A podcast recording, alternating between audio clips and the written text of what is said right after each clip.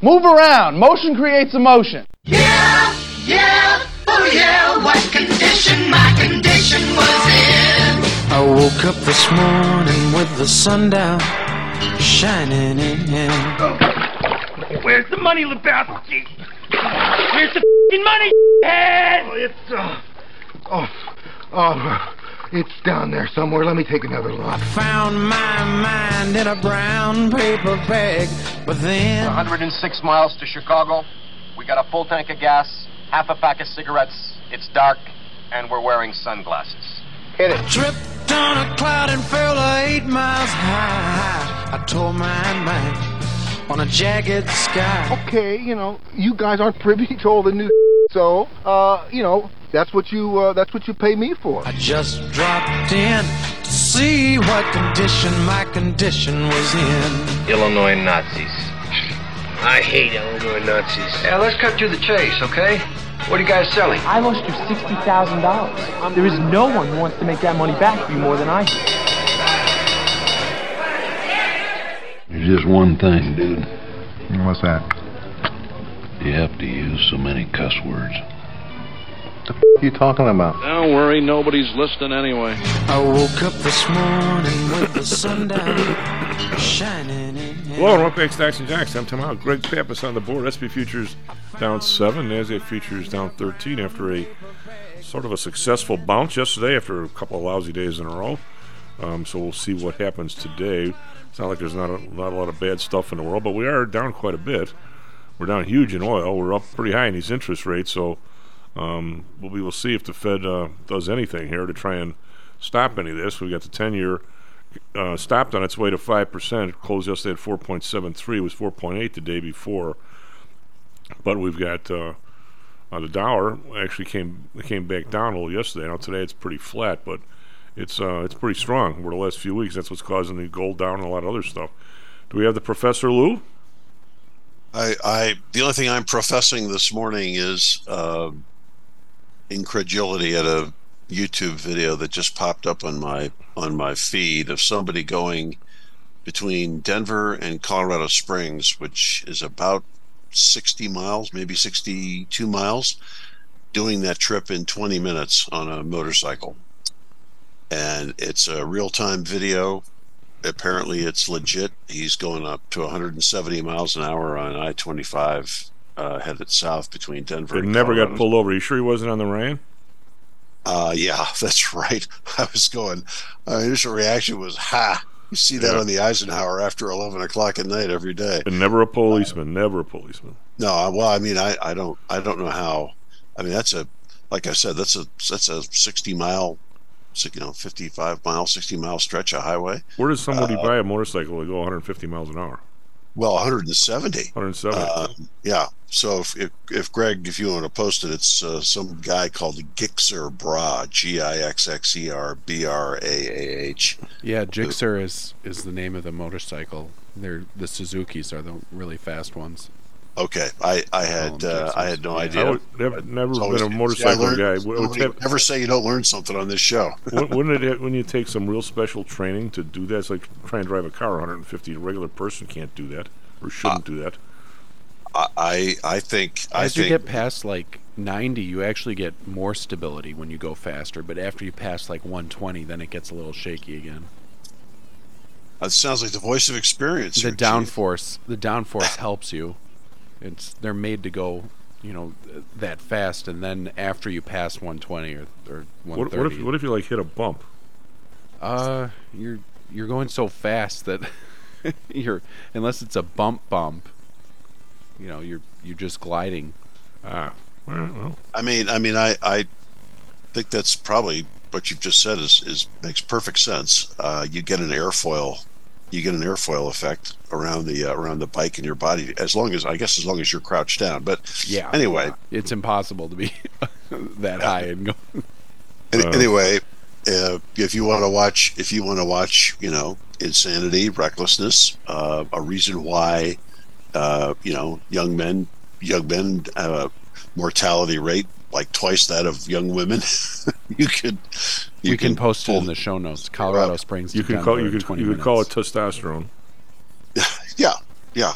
exactly. It just suppressing testosterone, suppressing those uh, those judgment centers. Anyway, if you've got 20 minutes to kill, it's it's kind of it's kind of interesting to watch. You know, because he's he's doing it in the daytime. There are cars and everything. He's zipping around. there's He's- no way somebody didn't call that he was doing The first comment is, "I fly this route commercially. You drove it faster than it takes us to load the plane and taxi to the runway." Yeah. Oh yeah. That, that's that's right. I, I I'm sure that's correct. Um, but I I drive. In fact, I'm going to drive that route today, and uh, you know, to do that to do that in 20 minutes is uh, crazy. Well, you know, we used to have uh, we used to have trains uh, a little back in like the 30s that were streamliners that would go 120, 130 miles an hour, which is still not as fast as this guy, but that was pretty fast. Yeah, but but you're surrounded in a metal in a metal cage. Uh, I, the the fastest I've ever been in a in a car is uh, is a little over 130, and and that was in know, Europe. No, that was here. Really? Uh, yeah. Were you on the Eisenhower or the? No, I was not on the Eisenhower. I was not one of those guys in the Eisenhower. Um, to to do that on a to do that on a bike, and and again, Greg has Greg has noted a couple of points, but you are obviously exposed to whoever. The, I, I just you're exposed to whoever the dumbest guy is on the highway. Well, you're the dumbest guy if you're going 170. Well, not necessarily. Well, when the speed limit's 70, 75, yeah, uh, 100 miles an hour over the speed limit. I'd say Uh, you, you you sound like uh, I won't say she's my significant other. You sound like my girlfriend. Look how dangerous he is. Oh, he's going 10 miles over the speed limit. Yeah, but he's going too slow. He's dangerous. And I said, no, you're dangerous. You want to go 20 miles over the speed limit. Doesn't get it. um, to do that an, on an exposed bike and just again you're you're just at the mercy of just idiots and and I've I've seen enough craziness or stup- stupidity on that on that road that uh, I, I would I would not be putting my uh, my life uh, and my uh, my reputation and everything else in the hands of people who were you know cruising around Well, for a guy who did the uh, Autobahn one night in a, in a Volkswagen Rabbit with three big dudes in there, we're going like um, 95 or something, which is far, as far as you could go with the Rabbit, which is pretty darn fast for a Rabbit. And it, whenever people are going different speeds, well, I mean, you know, that's your freaking pilot, for God's sake. If you're in the left lane going 95 and the trucks in the right lane are going 55, oh yeah, and all of a sudden somebody comes up behind you faster and you have to merge going 40 miles an hour faster than other people with the brakes of a Volkswagen Rabbit, which is like putting your foot out the door and scraping it. But the weird part is, oh, you know, cool high end people everywhere are such a pain in the ass and they're so stupid. On the way back, at night it was one thing because we we saw this. Uh, I'm going like 95 again as far as I could push the rabbit, and uh, I, all of a sudden I see these taillights in the back, and the guy's on me on the left lane. There's nobody there, just us and him. The guy between the time I first saw the tail light headlights to where I didn't see the tail lights couldn't have been couldn't have been three minutes. the dude had to be going 150 easy. We, we were like Oh, a yeah. stagecoach. But the weird part is on the way back, it's pretty crowded and it's actually raining a little bit. Well, the guy like that expected like, and there's no way everybody could be in the right lane on the way back. It was just too crowded. This guy expected everybody there but him to move over and him having the entire left, left lane by himself. What? Yeah. What? What? Are those people born with a silver spoon up their ass or what? I mean, I, I don't get it. I mean, the entire German- world's German supposed to know. drivers. I, I was I went from uh, I went from uh, Lubeck to uh, Hamburg uh, two years ago uh, in a cab going to the going to the airport in Hamburg and um, we were doing 120 something Kilometers or- or miles?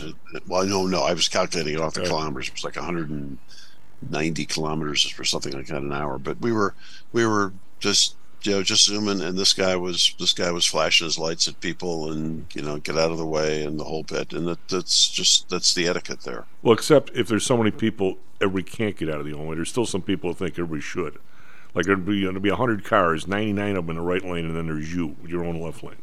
Yeah, I mean, I, I drove I drove the autobahn in like the uh, early '80s. I think I was in I was going from uh, That's uh, when, that's, when we were there. Yeah. And I was in a Ford Cortina, uh, which is the you know the European, I don't know what, little boxy car that the Ford made for for the European market, and I just I just kept my foot on the floor the entire time. Yeah. I just you know, and I, we were doing I don't know. I don't know what 100 maybe 100 miles an hour. don't you say the brakes on the Rabbit were not conducive to going 95 miles an hour with three big guys in there? Well, yeah, I mean, I mean, so and and I was, you know, I just kept it on the floor the entire time, and I was in the right lane most of it, and uh, you know, but you pull into the left lane, and you're you're exactly right. You know, two miles behind you, some guy would see you in the left lane, and whoever whatever he's doing, it's it's a lot faster than you are. Yep. And you see those triple light, triple flash of the lights, you know, two miles away. Yeah, he's yeah. telling you. He's telling you, look, I see you in the left lane, and I know that I'm going to catch you. So Like in, out like in a second. yeah. So anyway, So Lou, I know Um, we're, we're real quick. I know we're a couple of uh, more mature fellows, but as we you, you try and tell younger people to watch out for what's coming, and of course they got it all figured out, which we did, of course, when we were young as well. And and I know I, I sounded an absolute luddite regarding if I go to a sporting event, I want my own ticket that I can sell if I wanted to, or I could buy from somebody at the gate. I know this is never going to happen again. And by the way, I'd like some cash in my pocket because I don't really care. I don't want everybody else to know that I bought Greg's ticket in front of Wrigley Field. Well, here we go. All those Taylor Swift things. Everybody who's scalping all those tickets. If you resold a Taylor Swift ticket, prepare to pay taxes. They're tracking people down by using, you know, by people using the Venmo or whatever. And who uh, is who is tracking people down? who do you think? The IRS. state? Well, one or the other. Let me get to the article. But I mean, th- if anybody doesn't think this is coming, if everything you do is on is on your little phone, you're out of your mind. Oh, I, I see. That that makes perfect sense to me, and and so I've sort of looked to the United United Kingdom, to the UK, for what our dystopian future is going to look like. Um, and and you know they track, for example, your car now if you drive it into certain um, zones within London or other cities, um, it's immediately it's immediately ticketed and fined. It's a con- it's a, what is it? It's a concentration tax. Yeah, I mean, I, well, it's it's a yeah, it's an ozone or, or pollution, some kind of No, it's, it's just, it's just they they don't want they're trying they, they've tried to do that in New York and forever. If you if you enter Manhattan, you got to pay something. Something. Uh, well, tickets in for London, in London now, if your car if your car even crosses into those zones, yeah into the zone. you're you're you're fined. It's And- a it's a con- I'm sorry, it's a congestion tax. congestion tax. Um, they um, they track they track your your spending. They track your posts on social media. They just arrested some guy named Laurence Fox for uh, on a on a YouTube video saying that that he would he would gladly participate in cutting down these cameras that are tracking cars driving into into these Our, cities. our people are, are, are the, the population. This is the one, right? Yep. This actually, this actually was a topic I was going to uh, raise this morning about about uh, Taylor Swift and the NFL. Tickets for Taylor Swift's The Eras Tour resold for an average price of twenty one eighty three in the secondary market. Resellers may need to prepare to receive Form 1099K from the IRS this upcoming tax season, as they likely easily exceed the new reporting threshold. Starting at the beginning of next year, you want to make sure you know how to report this income. I don't think anybody's ever reported that. So, so, so let's let's put this in a let's put this in a political context. Hunter Biden doesn't report ten million dollars in revenue, and the Justice Department deliberately lets the timeline run on the on that tax evasion and that failure to pay taxes, so that he doesn't get he doesn't get prosecuted. Is this But- overseas money or here? Not that it makes sure they you, uh, the money that came in there, no, this was money that came into the United States. But you, with your Taylor Swift ticket, are going to get tracked by the IRS and chased. I, It is- it- I'm, well, is- I'm stunned that people who, on state taxes, who bought stuff through Amazon 10 years ago and never got tracked down. I'm stunned. Well, it it it's going to get obviously it's going to get to that point eventually. I I, I look at this uh, this move and just just think to myself, this is this is the most politically tone deaf. And, and I, I assume it's because the press is in the Democrats' hip pocket that, that nobody is screaming about this and saying, wait a minute, some some Swiftie, you know, sells her ticket or sells his ticket uh, to to somebody else, gets gets a bump in in value, and and they they're getting tracked down. But the son of the president of the United States, you know, evades ten a ten million dollar uh, tax liability or tax liability on ten million dollars, and and gets a gets a pass from the Justice Department. At some This point, is as, an attorney, as an attorney, as as crazy as the number your your part B is, it doesn't mean everybody in part A should get let off. Uh, agreed, but I'm just I'm just saying that that When's the last time a guy who got caught for a speeding ticket was actually the, the fastest person through that air, that spot in the last hour? Well, but see, the point that's not the point. The point is, we it, he's already been caught. It's a question of you get caught speeding, and the other guy that gets caught speeding doesn't get cited. It's What- not that he doesn't it's get a low- It's that he doesn't get he doesn't No, it's- either it's get caught. It's that he gets caught, and they decide, oh, because you're the president's son, we're not going to prosecute you. But but It's some low hanging fruit, Lou. Why do no, you think? it's? It's low hanging fruit. He he. They had him. Okay, had I, I, they I'm saying, but they him they, to they- rights. they also have to they also have to fight him. He's going to have the best attorneys. They they, they want to get people. they don't have just- they don't have to fight him. You do you think do you think that the IRS invest the team of IRS investigators who were on this massive tax evasion, do you think those guys had had one iota of concern about about a defense counsel standing up and saying, well, Well, he I- didn't the money. I'm I'm not making it sound as if uh, that he should be let off. I don't think he should. I think the guy's a sleazebag. I know people who knew him 30 years ago that said he was a sleazebag. Uh, no, no, ago. no. I, I'm not. I'm not even talking about Hunter.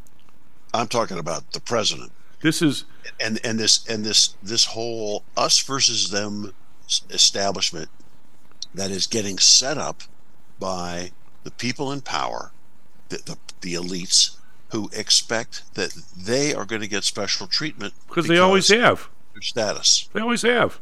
So so if you're the president of the United States and your kid has just evaded uh, tax prosecution for millions and millions of dollars of foreign money, You know what that- they do? They paid him directly. You you don't. You go to the IRS and say maybe we got to back off on on hack on hammering people. Oh no, you, there's No, no. they gonna- just play this song.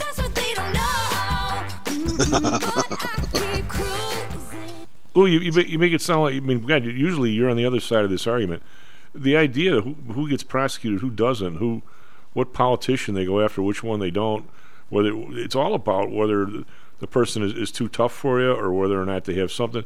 This, this what my my view of the justice system is it's absolutely screwed up from top to bottom. But don't think for a second that they're not going to that they're not going to go after the easiest person to go after. And if somebody's dumb enough to have a ten thousand dollar transaction for four tickets on their on their the thing they run through a bank, they're out of their friggin' mind. And uh, if, young- if this was if this was uh, and, and I'm I'm not I'm not looking at the mechanics of the prosecution. I'm looking at the the politics, the view of this of this situation. If I were Taylor Swift, if I were you know the her fan club director, whoever that is, I would be screaming to the press about the craziness of this. this isn't crazy. Why is it crazy? because because it's political. It could be poli- it would be political suicide if it was anybody else. Why? Why? wh- If if you, Lou, I, I mean, I don't, I don't know what you, you you do in Denver. I mean, I'm not saying that you do anything bad, but if you have a uh, a dude, I'm not saying I do. If you have a dude that comes by and shovels your snow, and you give him 25 bucks, and then he cuts your grass and you give him 25 bucks, or maybe more these days. At the end of the year, you gave this dude or dudette uh, thousand, thousand bucks. Sure. Okay. That's n- Now, if, if you are just Lou and you give the guy 20 bucks out of your pocket, nobody's the wiser. And you know what? The world needs some of that. I'm not saying people should cheat. If you give this guy who doesn't have a pot to piss in a thousand dollar 1099 because you want to deduct it because the building is in Lou Inc.'s name, the dude owes 150 dollars at, any at every level. So you're saying that somebody who who just made 30 grand on Taylor, Swift tickets because he got in line ahead of somebody else or or got tickets directed to him somehow doesn't deserve to pay that? Yeah, I, I mean, I, I'm in a, in a legal system that that tracks this stuff fairly and holds everybody accountable. I would say fine, They're, th- those are the rules, and you we dance around them. We dance around them on the edges. But but to have and, and, and I to have the president's son, I felt the same way about the gun the gun prosecution. I refuse to believe and and they should have been raked over the coals on this by the press, but but that didn't happen. I refuse to support any kind of effort at gun control as long as Hunter Biden was walking around with with no, Okay, you uh, can't- no federal charges. But I mean, don't don't you're you're you're you're, you're zooming on the politics a little too much here because the same thing is going to happen this year with Super Bowl tickets. They're, Oh they're- yeah. I Well, mean, well, I know. I'm not. I'm not picking up. I'm not saying this is unfair because it's Taylor. no, but I'm saying the, the the lesson is, you think you're okay with your bimbo system of sending money around. You're not. Every one of those things is tracked by somebody. Well, and, I- and I- people, and people. My whole point here is that Right. whether my whole point is to think that that stuff like this is going to continue to happen. You're out of your mind. So when Oh, you no, I'm, I'm not. I'm not saying it. I'm. I'm not saying that. I'm just saying from a from a, a politic, a political view or a political viewpoint, this, the hypocrisy involved in this decision, where your IRS is doing this while cutting. You know, cutting yeah, you, you're not, you're not gonna, you're not going to get me you're not going to get me to go there that because Hunter Biden got special treatment which he didn't deserve that every other IRS investigation on earth should be immediately tabled. No, I, I'm I'm just no no no. I'm not saying that. I'm saying I'm saying that the optics of this are are terrible, and there ought to be there ought to be an outcry over. Hey, how is this how is this being operated? Little guy who sounds- and, and chief, this ought to happen.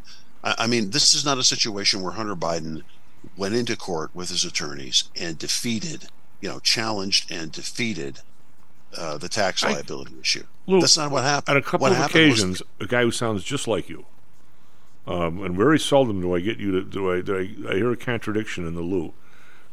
I must have said, well, maybe foolishly or, or out on a limb, like I think you are a little bit here and out on a limb. I, I must have said on ten occasions that my view of the securities world is every single insider trading case that is now on the books somewhere from some some poor bastard that somehow is low enough on the fruit or from out of, out of out of the country that they're going after should be dropped because every single big one they refuse to prosecute politically. They'll never go after Goldman Sachs, never go after Morgan Stanley, or if they do it, some every decade a little little slap on somewhere.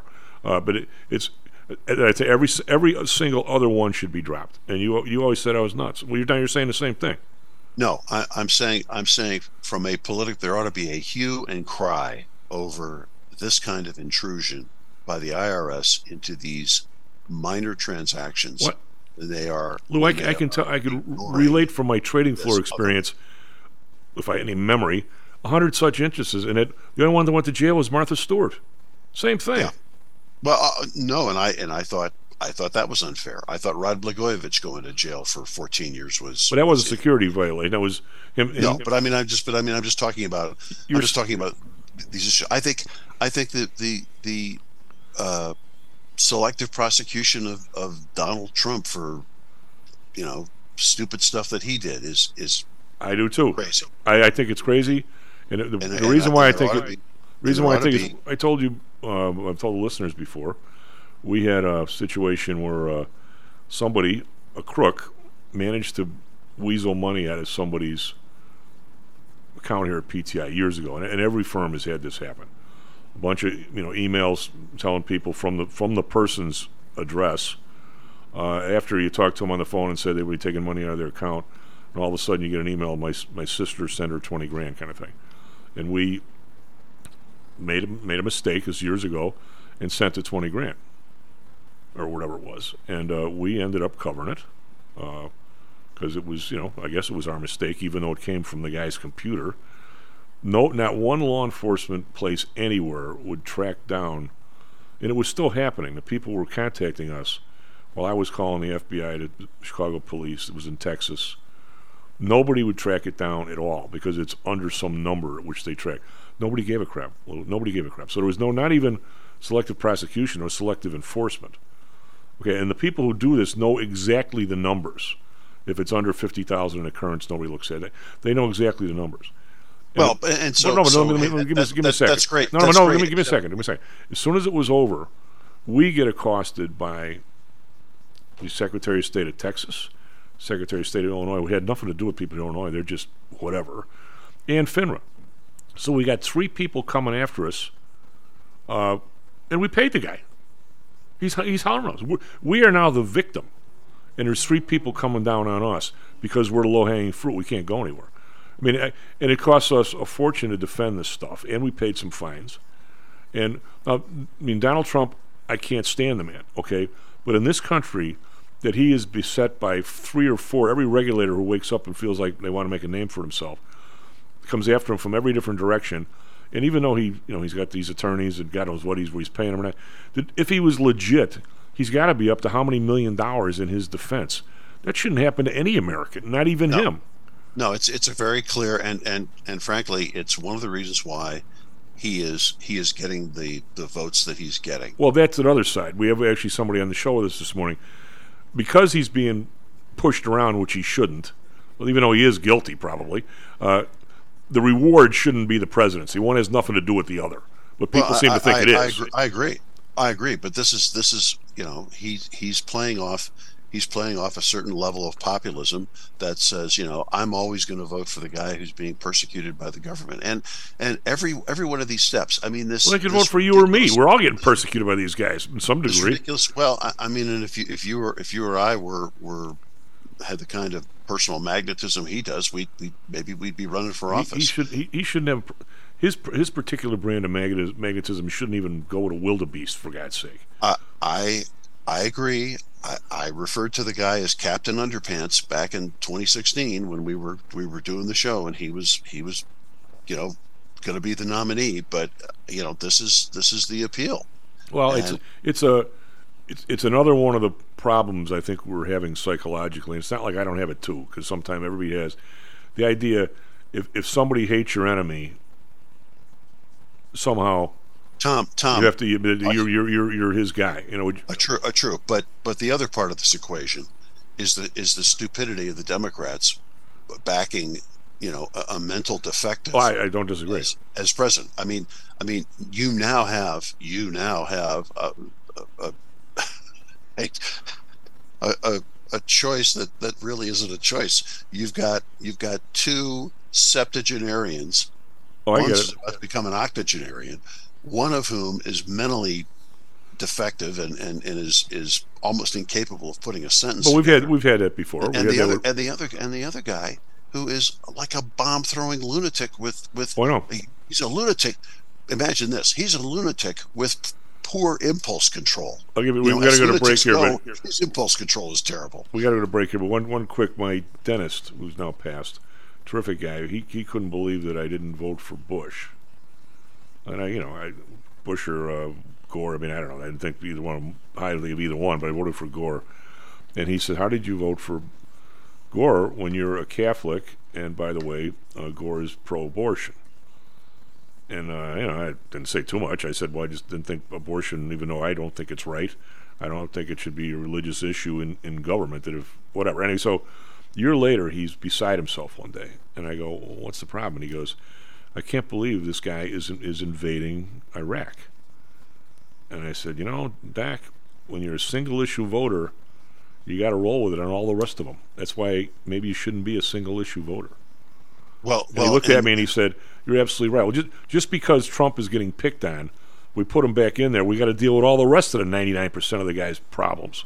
Well, that's that's true. That's absolutely true and absolutely correct. The problem is, of course, that you could you Biden in, embodies so many other issues. Oh, By the way, did you did you hear that we're building a border wall now? Okay, well, well, They've just they've They- just they- waived whatever. They They- just waived 21 federal statutes. The they uh, Biden and and Mayorkas just decided they were going to waive 21 federal statutes and say, oh, by the way, we need we think we need a wall Oh, in God. Texas. Uh, Lou, let's go to break. SP futures up down five, NASDAQ futures down four, so quietly down a little bit here. I'll be right back. Stocks and Jocks. How much confidence do you have that your investments will make you wealthy? Do you truly know the odds? Welcome to Luckbox. The control freaks guide to life, money, and probability. Luckbox shows you how to gauge the likelihood of success before you commit to an investment or any other decision. And Luckbox is free for one year at luckboxmagazine.com/jocks.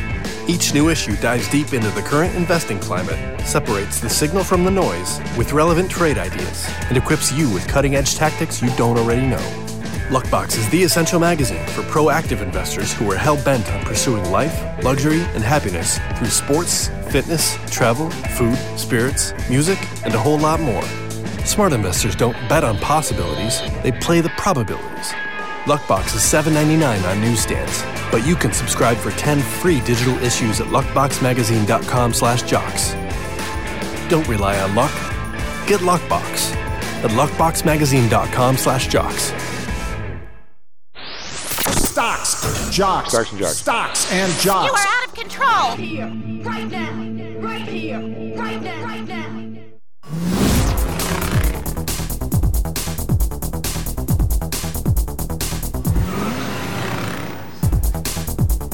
Hello, Rock Bank Stocks and Jocks. I'm talking about Greg, Greg Pappas on the board now, checking his his uh, profits on all his tickets he's been reselling for the last 10 years, wondering when the guillotine's coming at him. What's it look like, Greg? Can't wait. Oh, God. S&P futures down 5, NASDAQ futures down 2, Dow futures down 66, so quietly down a little bit here, but not, not much. Uh, over in Europe, we've got the, as soon as the Europe ones come up here, um, we have Europe, uh, the DAX up 37 cents. There's an indicator, huh, Greg? It's unchanged. FTSE up 28.4%, CAC around down 1, call that flat. So Europe giving us no clue here.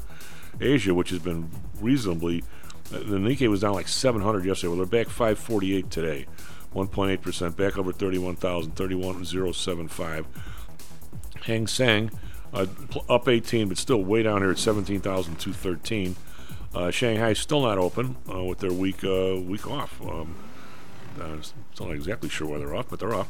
Uh, Dow yesterday up 127, S&P up 34, Nasdaq up 176, which is maybe maybe a Fibonacci retracement in the S&P and the Nasdaq. Not so much in the Dow. It was down almost 500 the day before.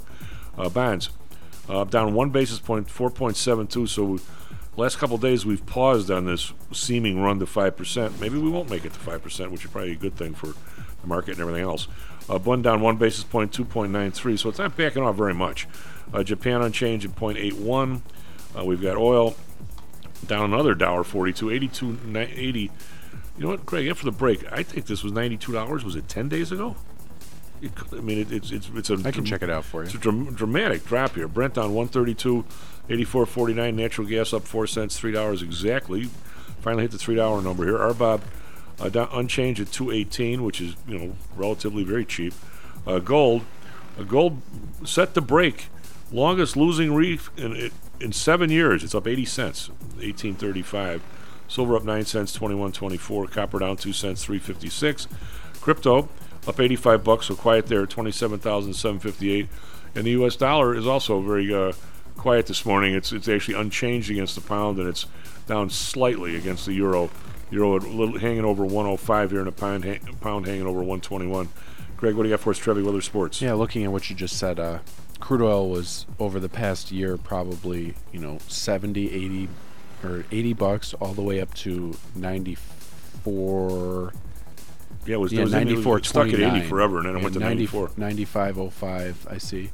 And now we're uh, 8276. So within the past one month or Yeah. really I want to say what September 27th or 28th. For the whole year, it was just stuck, and then all of a sudden raced up, and now it's racing back down. Yeah. What's uh what's gas and Well, the uh, well, the RBOB is like is real cheap, Yeah. especially compared to uh, to oil.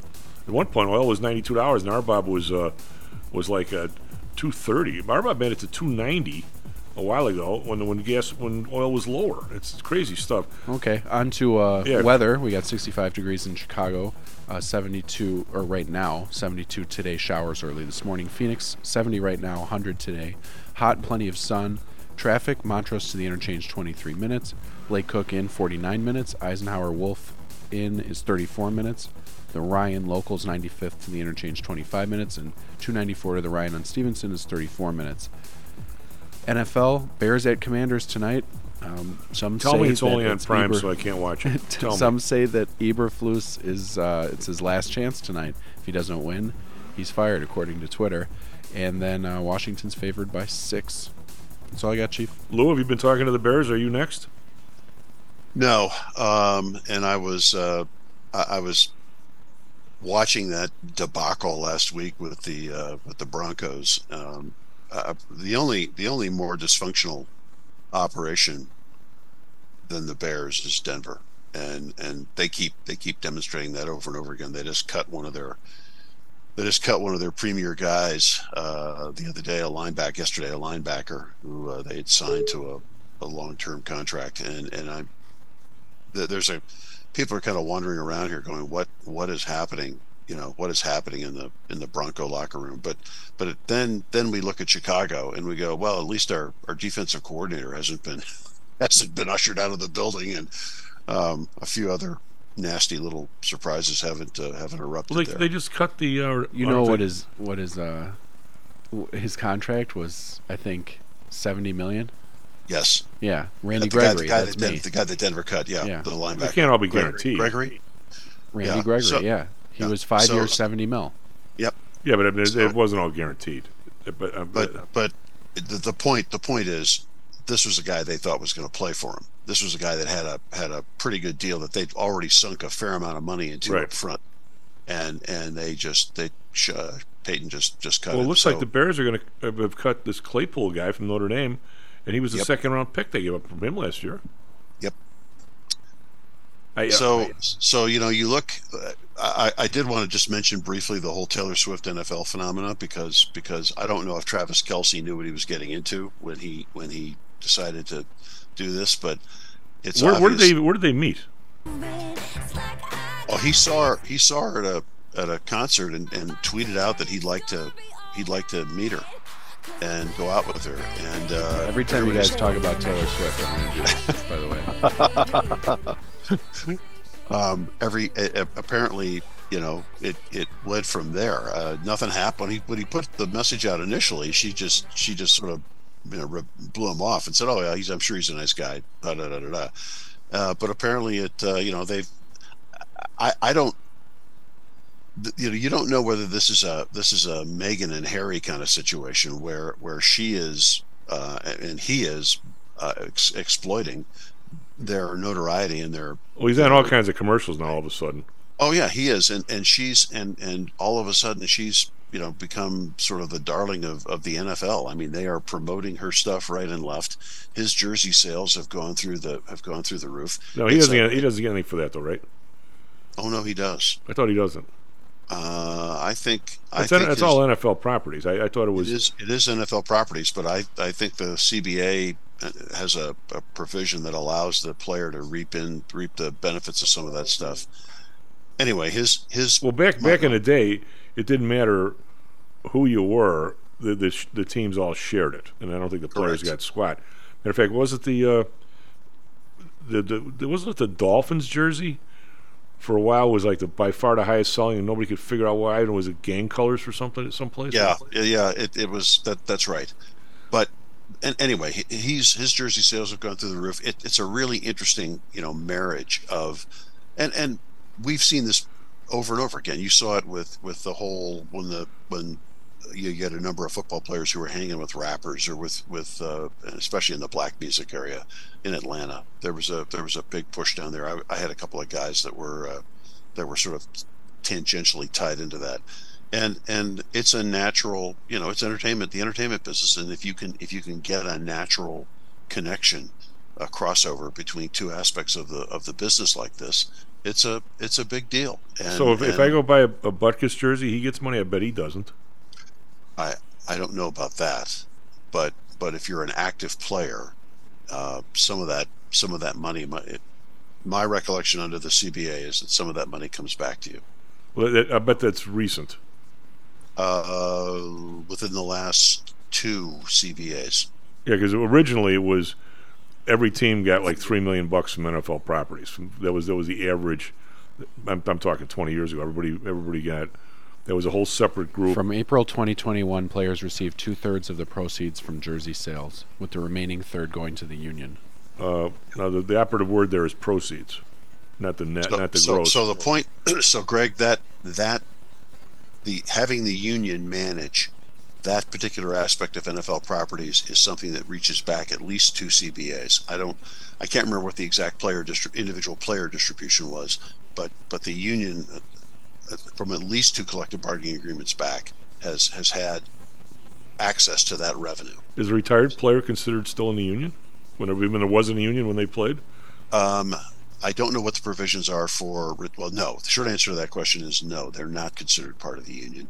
The the, the long answer is they can still make provisions for them within the CBA, and and I I just I don't know what the provisions are. I'm not going to talk about it as if I do. I'm just saying that, that the union has, from at least two collective bargaining agreements ago, because I I studied that stuff. The union has had control of NFL properties and. Um, has, I'll bet has their that idea of, source. of two thirds of the proceeds is like uh, by the time the overhead comes in, I'll bet he gets two bucks a jersey. it, it's two bucks that he wouldn't have. So oh yeah, oh yeah, I'm not without a doubt better than nothing. But what I, what I find, what I think is is Tom hilarious- Brady earned 2.35 million in 2019 from uh, merchandise sales. Wow, jerseys. Yeah, yeah. It's not it's not chicken feed. Anyway, the Well, it's more than the, two the bucks marriage. The marriage of this stuff is the marriage of this stuff is fascinating to me because you know you've got an element of the NFL that says, "Oh my God, Taylor Swift, get her get her out of here. We don't want to talk about her." I you heard this on on ESPN at least initially. I don't think I, I think the word maybe has gone out from Park Avenue to to tell uh, NFL headquarters there to, to tell the uh, the sports people shut up. We're making if we're if we're a couple of grumpy old owners in an owner's box and she shows up in the owner box, we, we're going to kick her out.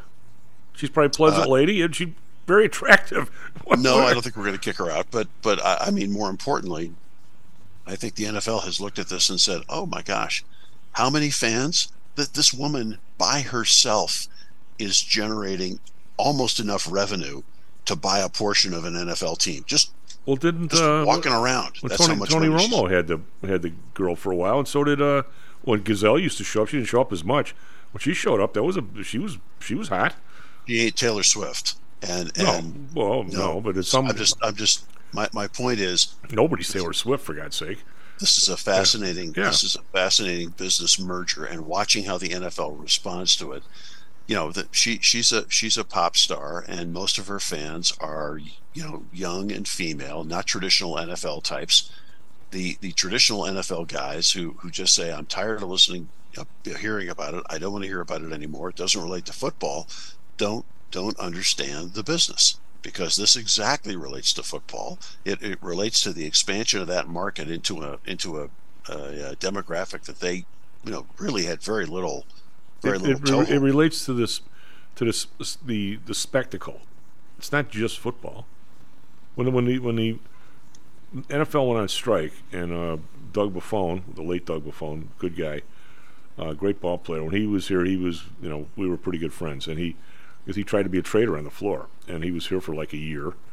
Weird story. He got a, he had a badge on one day and said I don't like it because all of a sudden you know he was kind of the low man on the totem pole, which is where you start out in a pit.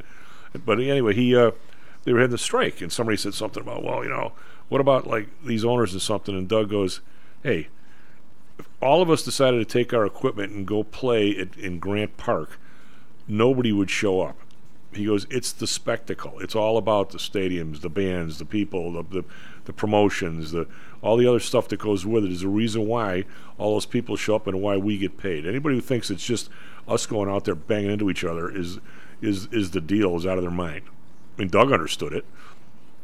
Um, yeah, I mean, I think that's I think that's uh, Uh, certainly part of it. It, it. She's she's playing into this, and I, anyway, it's just it's very interesting for me to watch that phenomena move and watch how the tenor of the sports coverage, which of course the NFL has a significant control over, how the sports coverage has has shifted from a bunch of guys saying I don't want any to hear any more about Taylor Swift because it's not about football, blah blah blah, to oh this is kind of interesting and and It me, every young girl now who never wanted to watch a football game in her life maybe maybe does. Now, and- and, and if Greg if Greg was worth a squat as a producer, she'd be on here as a guest. Just or at least, or at least, uh, you know, the, the head of the local Taylor Swift fan club wearing a Travis uh, Travis Kelce jersey would be on. And if she came in, and, I guarantee if she came in, in in person, Greg would be very attentive, making sure microphone or headphones were all just perfect, wouldn't you, Greg? Just saying. I'm just gonna He'd make be this helping her with her louder and makeup. louder Uh, until you guys let, stop. let me, let me, let me switch. Let me shift away because Yeah. I, I'm not a big Taylor Swift fan, much as uh, I think she's a phenomenon. You know what? She, she wanted- seems I like a wanted- nice enough. She doesn't. I've, I've Oh, not no. seen the lady do anything that I thought was horrible. I mean, she seems very well, nice. Except, I mean, except torture, except torture her former boyfriends in her songs. So that's why I'm Oh, saying, yeah. Travis, buddy, you're gonna you're gonna be in a you're gonna be in a Taylor Swift song pretty soon. She It's told uh, what's his name to kick rocks. Um, the the the crypto guy.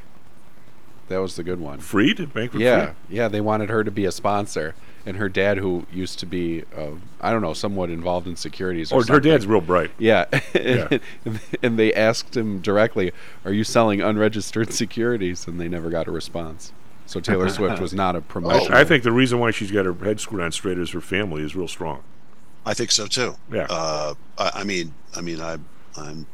It'll be, interesting to see if she if she ever does. I don't mind people doing well in America that are good people. I mean, that's that's why we're here, right? Um, let me let me switch gears here because we haven't talked about Ukraine for a while, No. and it has now loomed large in the uh, in the fall of uh, Kevin McCarthy as the Speaker of the House. Um, I, I'm I now at least one of my uh, at least one of my listeners um, or one of our listeners is, is you know tearing his hair out at the fact that that we are continuing to support Ukraine and is probably cheering that we the House cut the cut the funding off. Um, the what's happening over there right now is a is a grind, and the Ukrainians are. I, I don't know if anybody really. I mean, I I know we did, but I don't know if anybody outside of the, you know, the people actually looking at the battlefield, realized how in depth the Russians had dug uh, their defenses for you know across that whole that whole border They use the same strategy they did in World War II. it it's it's a similar strategy, but it's but but it, it it's actually more akin to World War One with trench after trench after trench after trench and fighting position after fighting position, and you know the defense is always the defense is always easier than the offense. Why can't so why the- can't in this day and age though? Why can't you outflank it? Why can't they what? Outflank it or get behind it or something. There is because because there is no flank. The Okay. the, the, the defensive the defensive lines extend all the way up and down the border, and and the And idea you, you can't get behind You can't get behind them anyway. you you have to you have to punch through it. They they haven't left. You know, they spent that they spent that two years, you know, or a year and a half digging digging in, and so and so what is going to what what's happening is a gradual reduction of those positions. But you you have to you have to locate the locate the fighting position or the trench position. You have to reduce it with artillery or with uh, drone drones dropping bombs on it or with, with something else, then move your, your troops on the ground into that area, taking casualties while you do it. Then you can bring your, your armor up and, and help uh, you know help destroy the remaining the remaining elements there. But but it is a grind and go process, and you know it's the, the Russians are playing to their strength, which is we've got more people to be killed and ground up than than the Ukrainians do. We have more artillery shells than you do. Um, we can we can go out and buy our own stuff and we can produce our own stuff. You guys don't don't have that don't have that capability. And so even though you are killing tens of thousands of our people on these in these front lines, you're losing you're losing enough that, that eventually you're going to run out of manpower. Yeah, you can't. It's hard. It's hard to, to win a war on your own property. Uh, well, true, especially when the other side, the other side, is monstrously bigger and is willing to is willing to take the casualties and just let you wear yourself out, working your way through those defenses, and that's that seems to be the Russian strategy. Um, Uh, Mike Murphy just texted in and he goes, "You're absolutely right. They they've always believed in a, a deep a deep defense. He calls it. Sure, and and so and so, you see the Ukrainians making long range strikes with with our uh, you know with our some of the weapons that the West is giving them, in an effort to try to prevent the the Russians from reinforcing these positions and and you know uh, further bolstering these defenses in depth, so that the only thing the Ukrainians have to deal with, the only thing, is the is the prepositioned stocks and and uh, prepositioned personnel. So the the bomb, the you know they've driven they've effectively driven the, the Russian fleet out of Sevastopol, uh, and and have, have forced them off to Novorossiysk on the in the east. Um, they've eliminated some of their ability to to bring uh, shipments in by by water. Um, they're shelling, you know, they're shelling uh, rail junctions and and roadways uh, in the eastern part of the of the you know Ukrainian occupied area to try to cut off the ability of the Russians to to make get supplies in there. But but you know the short answer is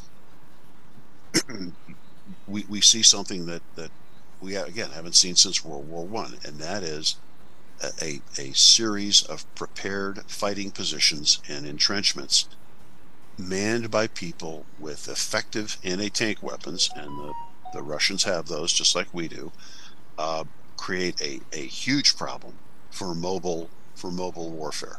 And you know we would reduce this, we would reduce this stuff uh, by by air power.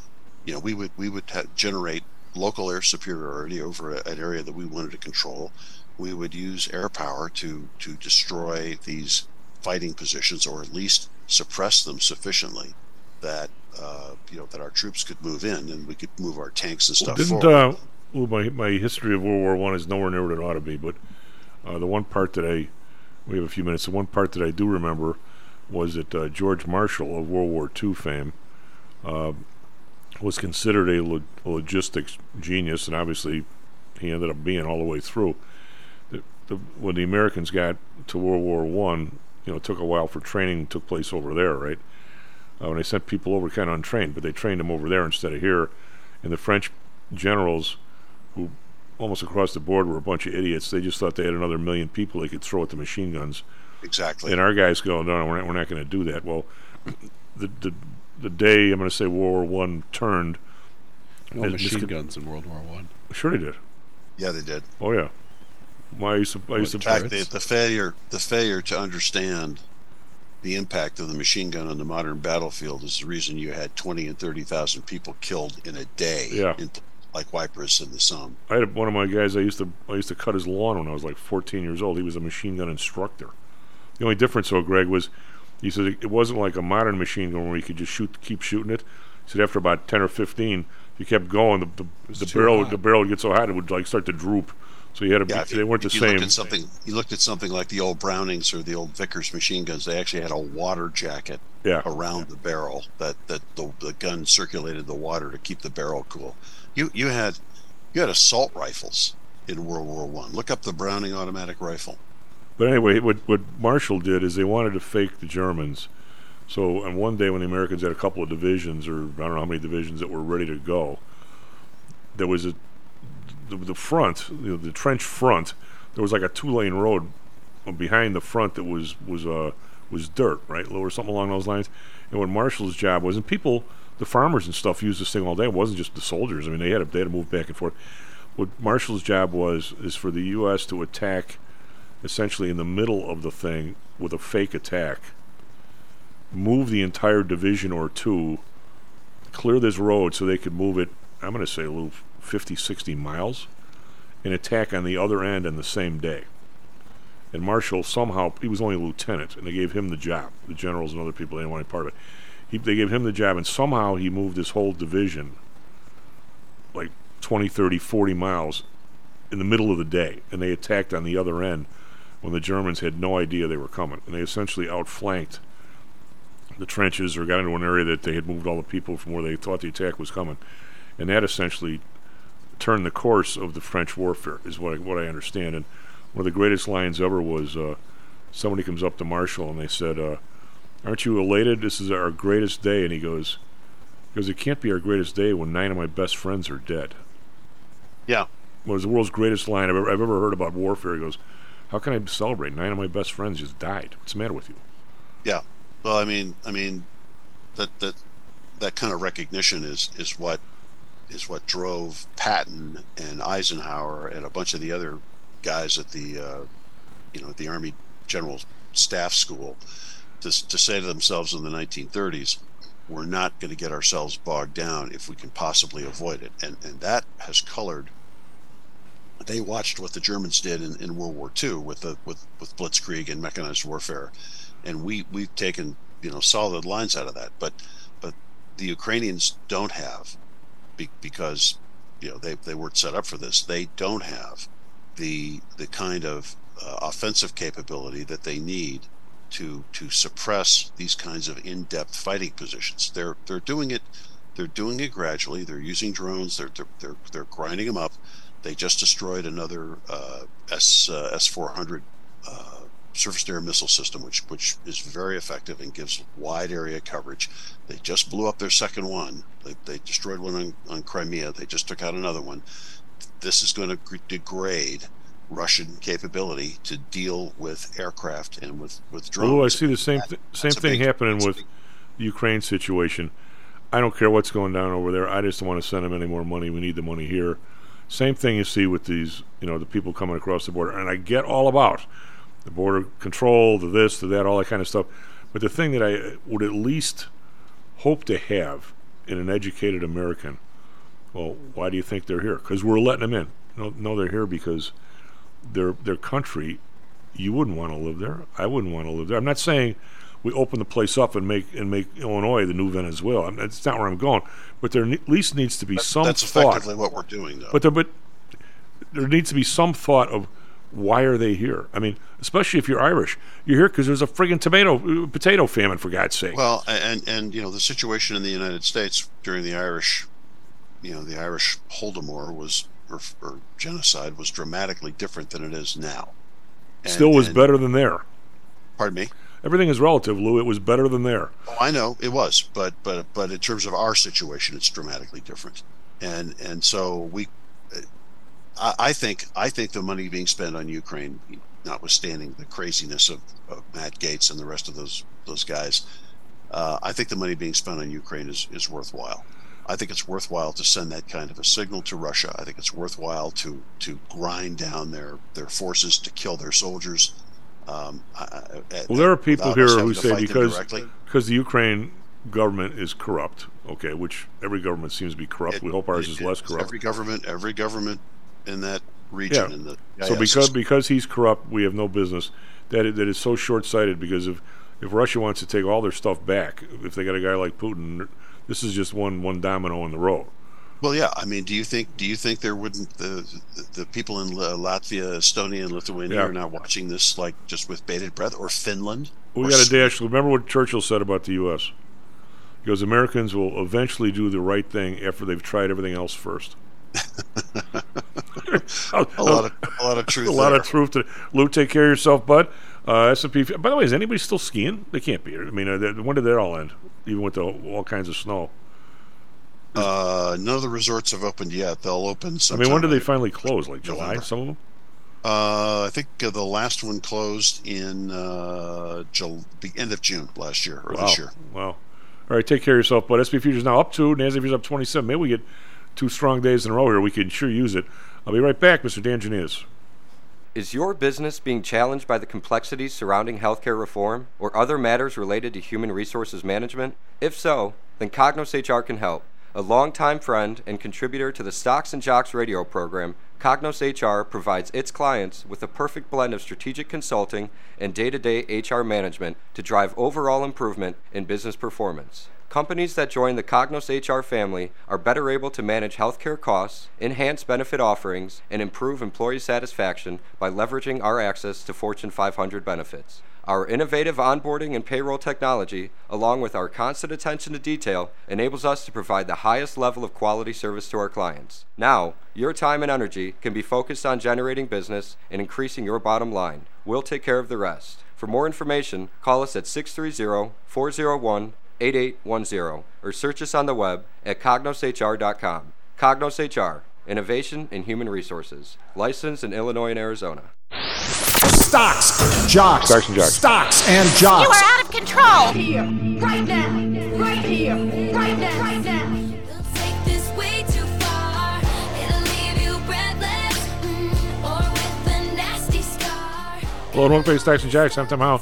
Greg Pappas on the board. SP Futures up a buck 75. NASDAQ Futures up 25. We've been flipping back and forth across the uh, uh, the flat line here. So, Greg, even though you've been playing those songs and stuff, let's just say if This is dictated by you. I know, but not if, if, all of a sudden like a guy, guy like maybe Dan Janitas, all of a sudden is uh, dating Taylor Taylor Swift, and it gets out there, and we all of a sudden we got nine zillion people listening to Stocks and Jocks, that wouldn't be a good thing. Just riding the wave. In the wave.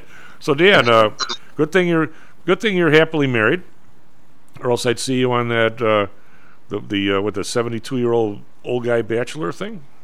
Oh yeah, I haven't seen that. My family has been encouraging me to watch it. I have not seen that yet, though. Uh, well, the, the at, at my local bar, I think a lot of these places, might have- these places, these ladies, they reserved a spot. Was it on Monday or Tuesday, Craig? The the, the original, the regular bachelor.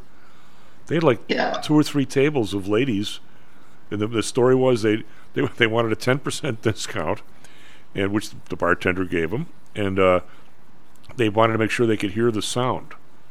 So it's kind of a sports bar. So you go in there and there'd be a baseball game or football game and all of a sudden you're all, all, all you're hearing was the Bachelor and the guy bawling and stuff. And I'm sitting there going, "You got to be kidding me!"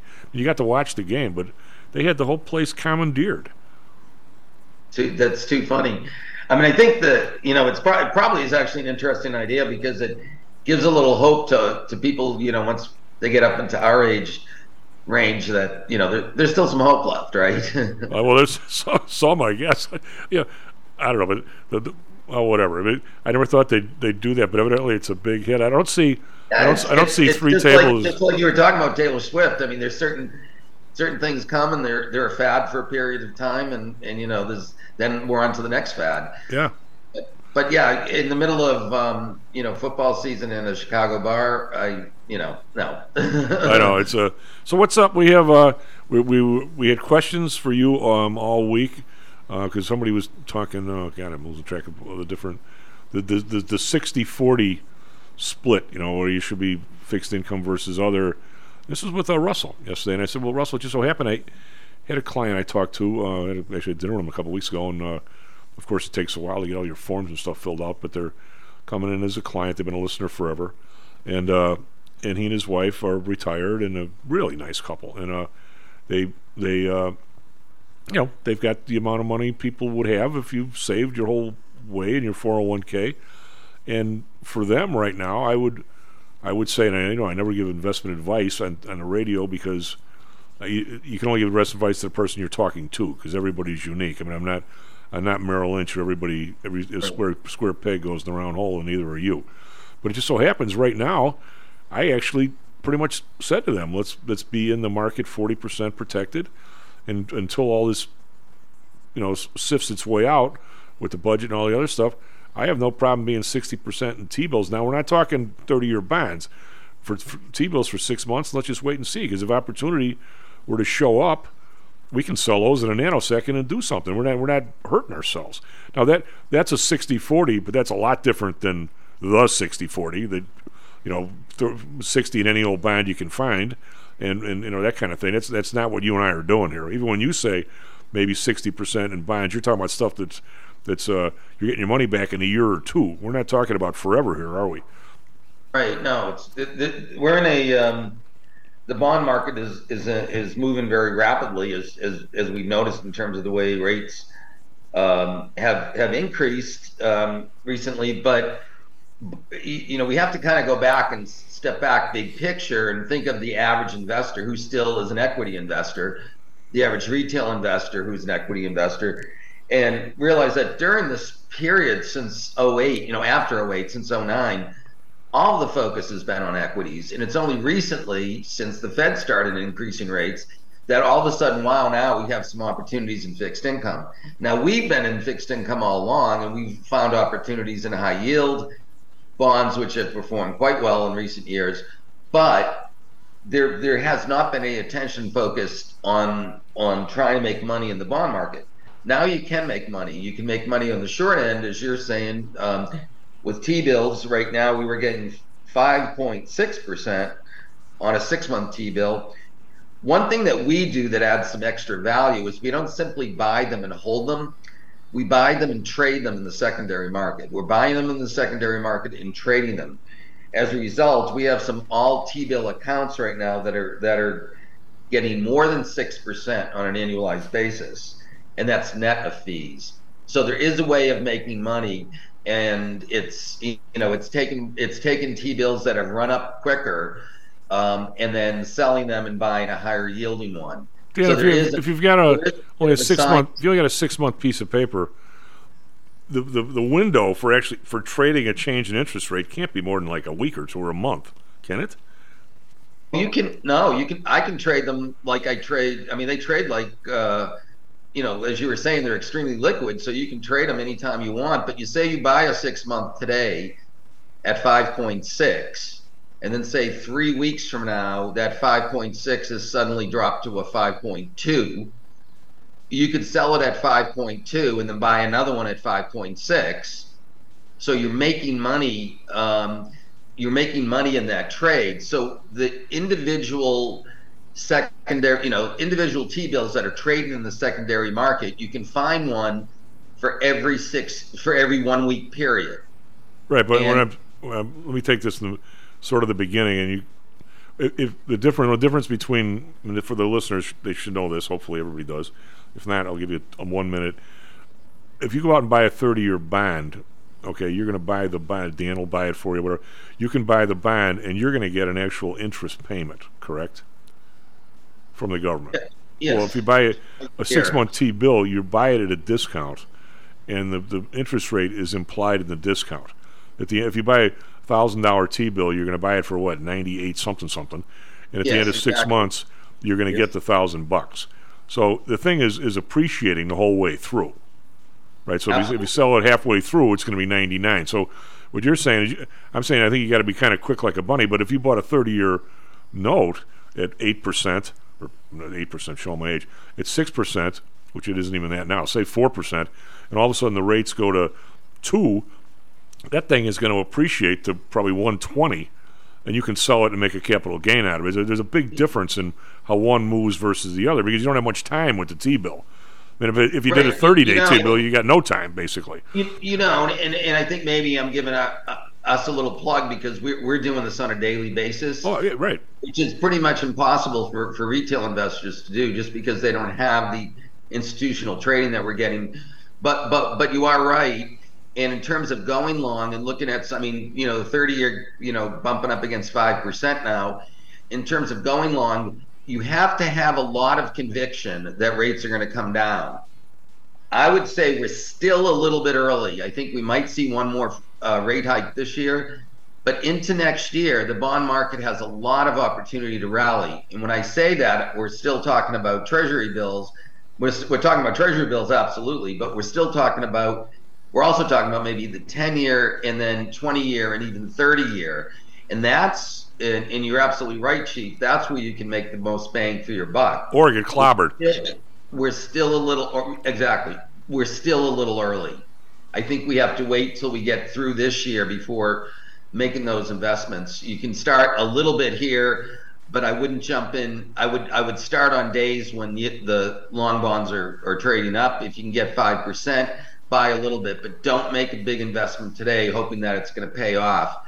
We have a little bit of time in front of us still with this uncertainty and and there's been more uncertainty that's been added to the market which i mean i'm sure you've already had the discussion with others you know regarding um, you know somewhat of a loss in confidence i think you know based on mccarthy getting ousted um, and, and a number of other things that have to do with uh, you know that just bring general you know the the ukraine situation that you were talking about earlier um, with Lou, and and there those can those will continue to add uncertainty to, to the market.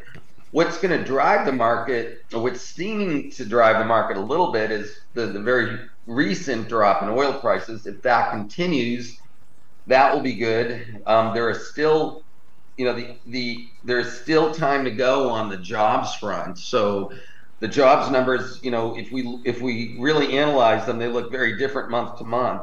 But if you take a bigger picture like we do when you talk to the CEOs of the companies, and if you just look around and see there there are still a lot of companies that are having trouble retaining good quality talent. So whether you're in manufacturing or whether you're in you know, you, you run a pharmacy. Um, it doesn't matter which field you're in. There's still the vast majority of business owners and CEOs of companies will tell you that there's still challenges in finding good quality help. Well, there's always a challenge, Dan. And you know what?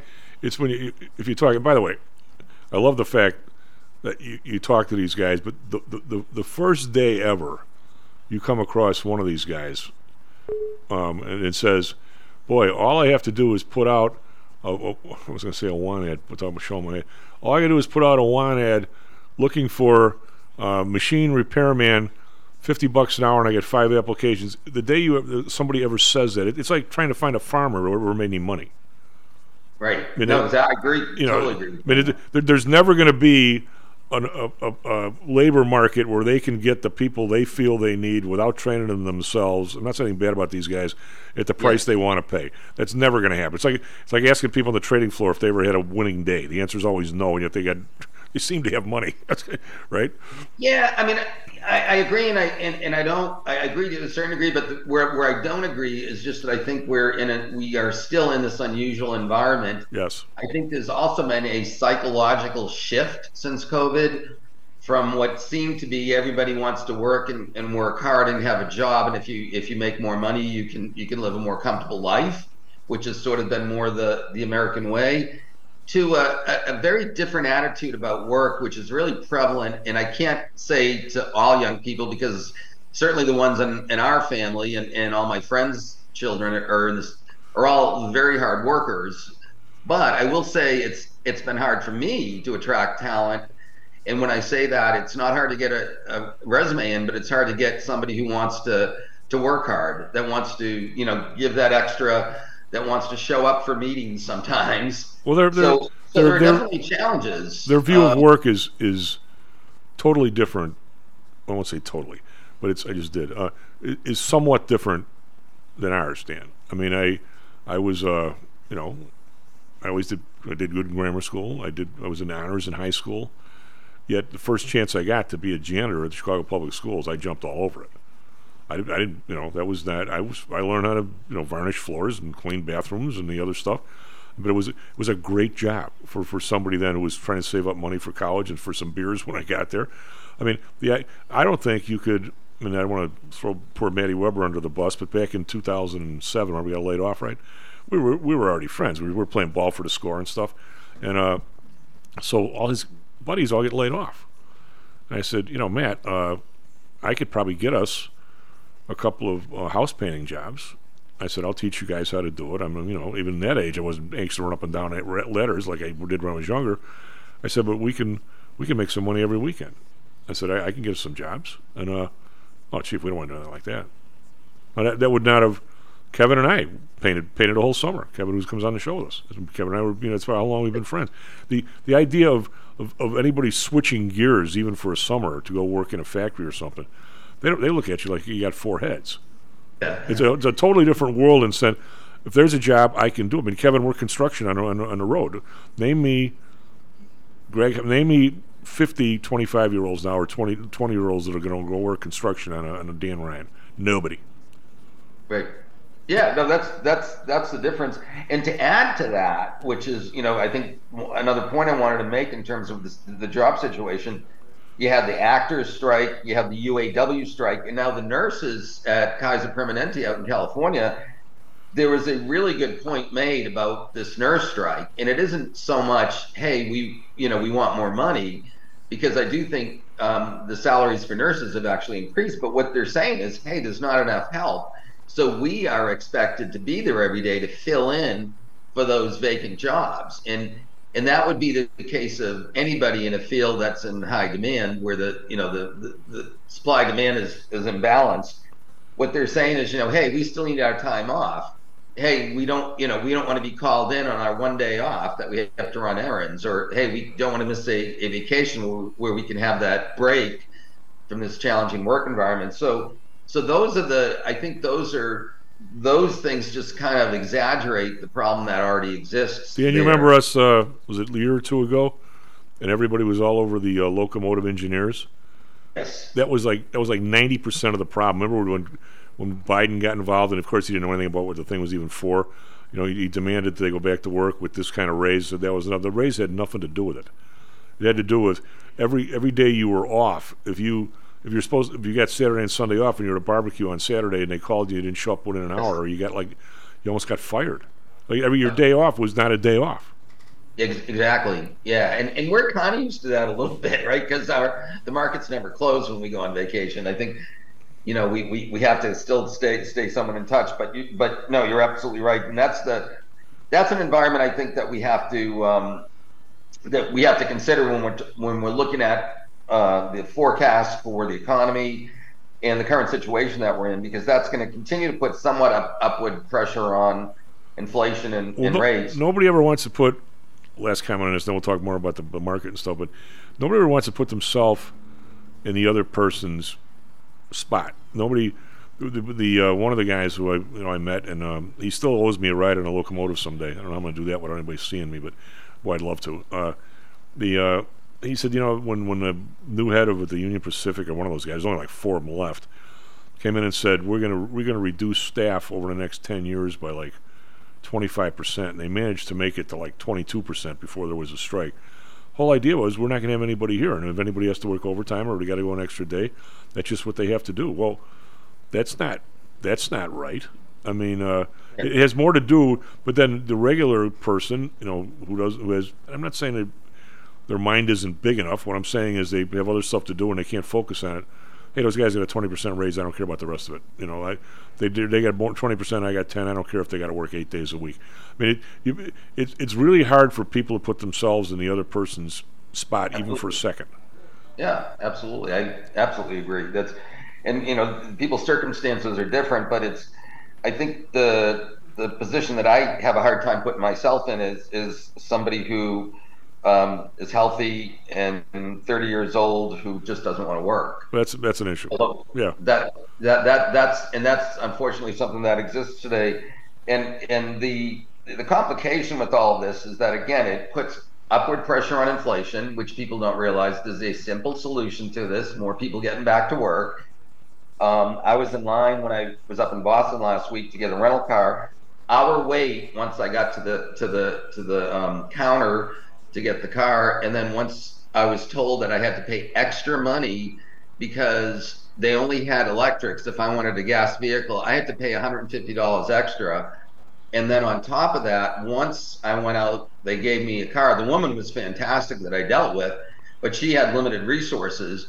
That we go outside to get the cars, and there's 10 people waiting, and then people are cutting each other off and all that, to, you know, because people had obligations that they had to get to. And next thing you know, it's two hours later, and I'm, I paid $150 extra. So what I blame that on is the lack of help, you know, that the long wait in getting the cars back and all that. And it's just higher, hard, especially in a city where the cost of living is so expensive.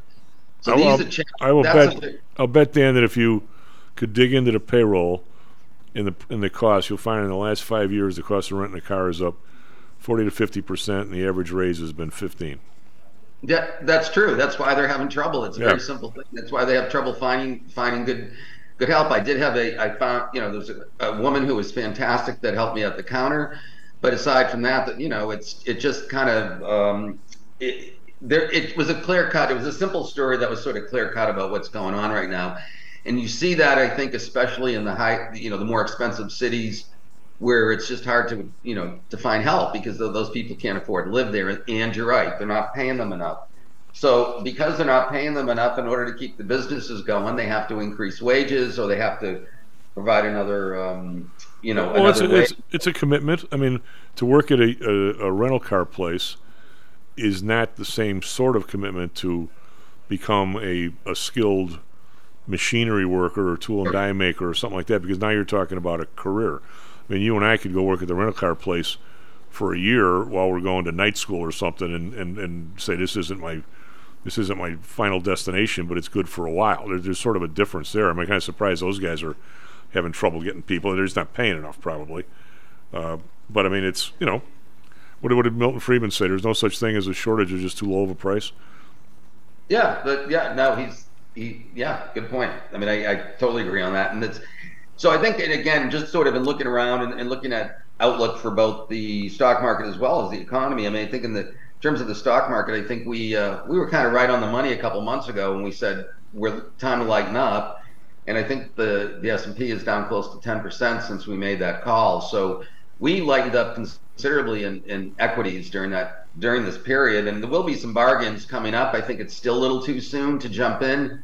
Um, if you look at the, I don't know if anyone else has given this statistic, but if you look at the performance of the S&P 500 during 2023, um, it was up about 10%.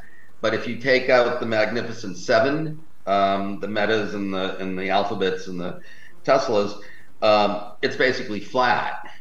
The Dow is basically flat to down this year. Russell's Russell's a down. Yeah, in, in the Russell 2000, which is small caps.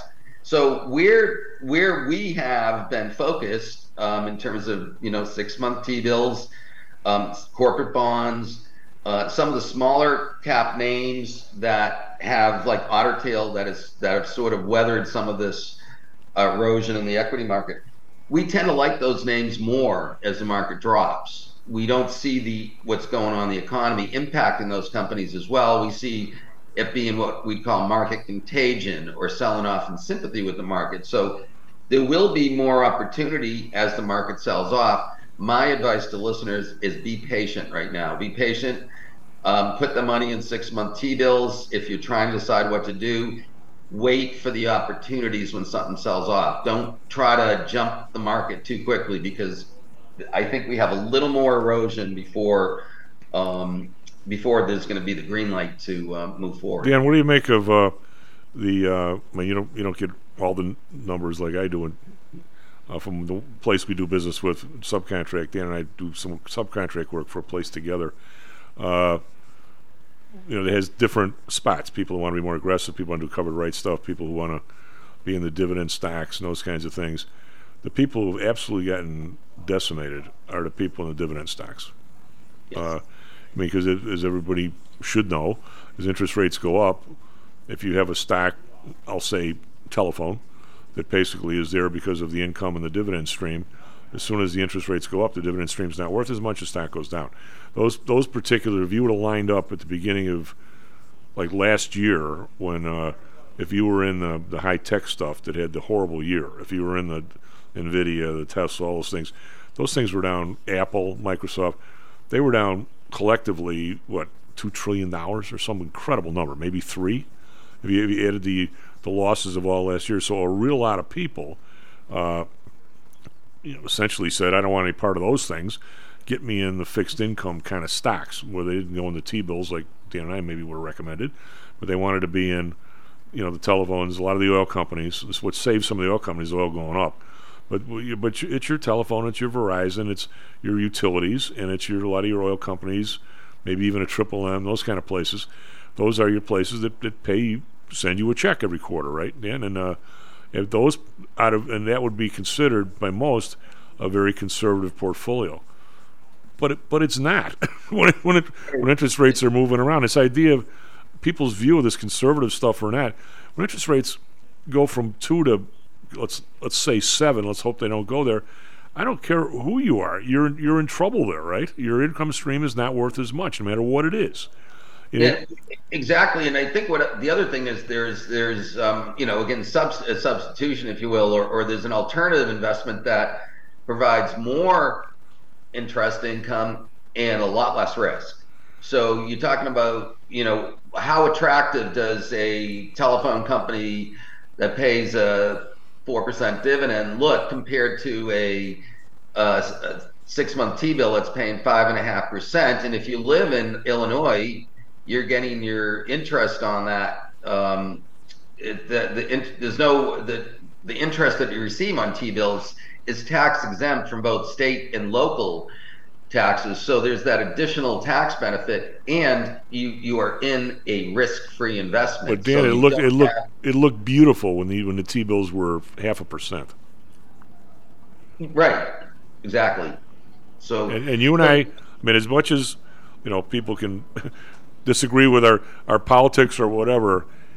You and I have been spot on in this for the last two years, and uh, look, you got to you got to move into into something risk free, but don't think bonds are risk free. Long term bonds. Don't think uh, these stocks are risk free. They're risk free in the sense that I think telephone's going to be here and you're going to get your dividend. I don't I don't have any. I hope I don't have any doubt about that. But it's how it's valued. And now it's not valued as much. And if, if rates, I mean, telephone at the beginning of the year was, uh, well, it was it was it made it up to 20 in in uh, in February. Now it's 14.64. If these rates go to eight percent, it's going to be 11, right? Right. Yep. It's I mean, it's Yeah. just and there's there's Yeah. no ifs ands or buts. Absolutely. There's, there's, it becomes um, the, you know, again, the trade off between, and you have to look at the, the what we call risk adjusted returns. And then that, you know, there is an opportunity cost and there is a, you know, a, a loss as you're, as you're mentioning that um, when rates are higher than, than what your current dividend is, and, and there's, a, you know, the market outlook is flat to maybe down a little, um, you're losing relative to the risk-free rate, and that's not a good thing. That's What, uh, but having said that, uh, Dan, given the carnage that's in this area this week, um, if if somebody wandered into our place and says, "Here's twenty million bucks," would you put some in this in the dividend stocks this area? Would you put you know five percent of it, ten percent? Now is it? I mean, I don't I don't know if these rates are going to go any higher. I mean, this could this could be the bottom. I mean, uh, I uh, yeah, I think we still have a. I would wait it out a little bit. I'd be a little bit patient. I might throw throw, throw some money in T bills right now. I think we we aren't fully finished with the. I don't think this is the bottom. Okay. And, and I think once we know, we get a. Um, I think two things that'll happen to watch carefully. One is watch oil. So oil prices seem to have come off down a little bit recently. I know gas prices here in Florida are lower. Um, that gets consumer confidence up. That gets investor confidence up. So that's one thing. The second thing is watch the Federal Reserve. There are two more meetings this year, so just be patient. Let's see what happens. I think there might be one one hike after that, and then I think it's going to be it. So once we get past, once we get a better understanding of where the Fed is, I think then it's time to move on. And the third thing, which I said two things, but there is a third thing. Kind of watch this job situation that I'm talking about. Look around, see when you walk into a restaurant whether it's well staffed and you're getting a good quality service or the same quality service that you got a few years ago. Um, if you're getting a rental car, you may may have the same experience as me, and you may not. But um, just kind of look around, but also understand that most of the companies are still having struggles on this front. And as long as that's the case, there will be upward pressure. Dan, give us a, I mean, a, a two minute. You mentioned earlier uh, some of the stuff going on in Washington. We don't have time for a whole political dissertation. We could be here a week. Uh, my opinion, I'll lob this one out there. It's nothing but an opinion that most a lot of people have this view, and it's, it seems to have been getting worse over the last decade or two of how dysfunctional the whole Trump phenomenon. Not that he's the cause of it. Uh, is that somehow or another, with the people trading in Washington and this and that stuff, they're they're they're even less functional than maybe traditional they were. Even though always, there's always been stories about crazy stuff all through the years. Uh, to me, this thing in the, in the House of Representatives, this is a new low. Essentially, putting yourself out of business. They've they haven't done that ever. I mean, they've always managed, even though they were fighting like cats and dogs, they managed to stay in the room fighting. This this leaving the room. What if these idiots don't come back for sixty days and when we blow through this debt ceiling and everything else? How does how does the government get so bad that they, they put themselves out of business? That I can't even imagine that. Yeah, yet, yet here it is. I think that the short-sighted, their short-sighted uh, egos are, are not considering the big picture and really considering all, all Americans when they're making decisions like this. Where where I think for the most part, uh, I don't want to say our business is immune because it certainly isn't, but where I think our business isn't directly impacted, I think now it is because there's a, that this creates a, a lot of confidence in the system and also the uncertainty of what can happen. And, and everyone that I've seen that has every single um, report that I've seen has been okay. We're not sure what's going to happen. Not you know here's the solution to this and here's what's going to happen next. So so the the uncertainty does not help. I you know in terms of additional spending.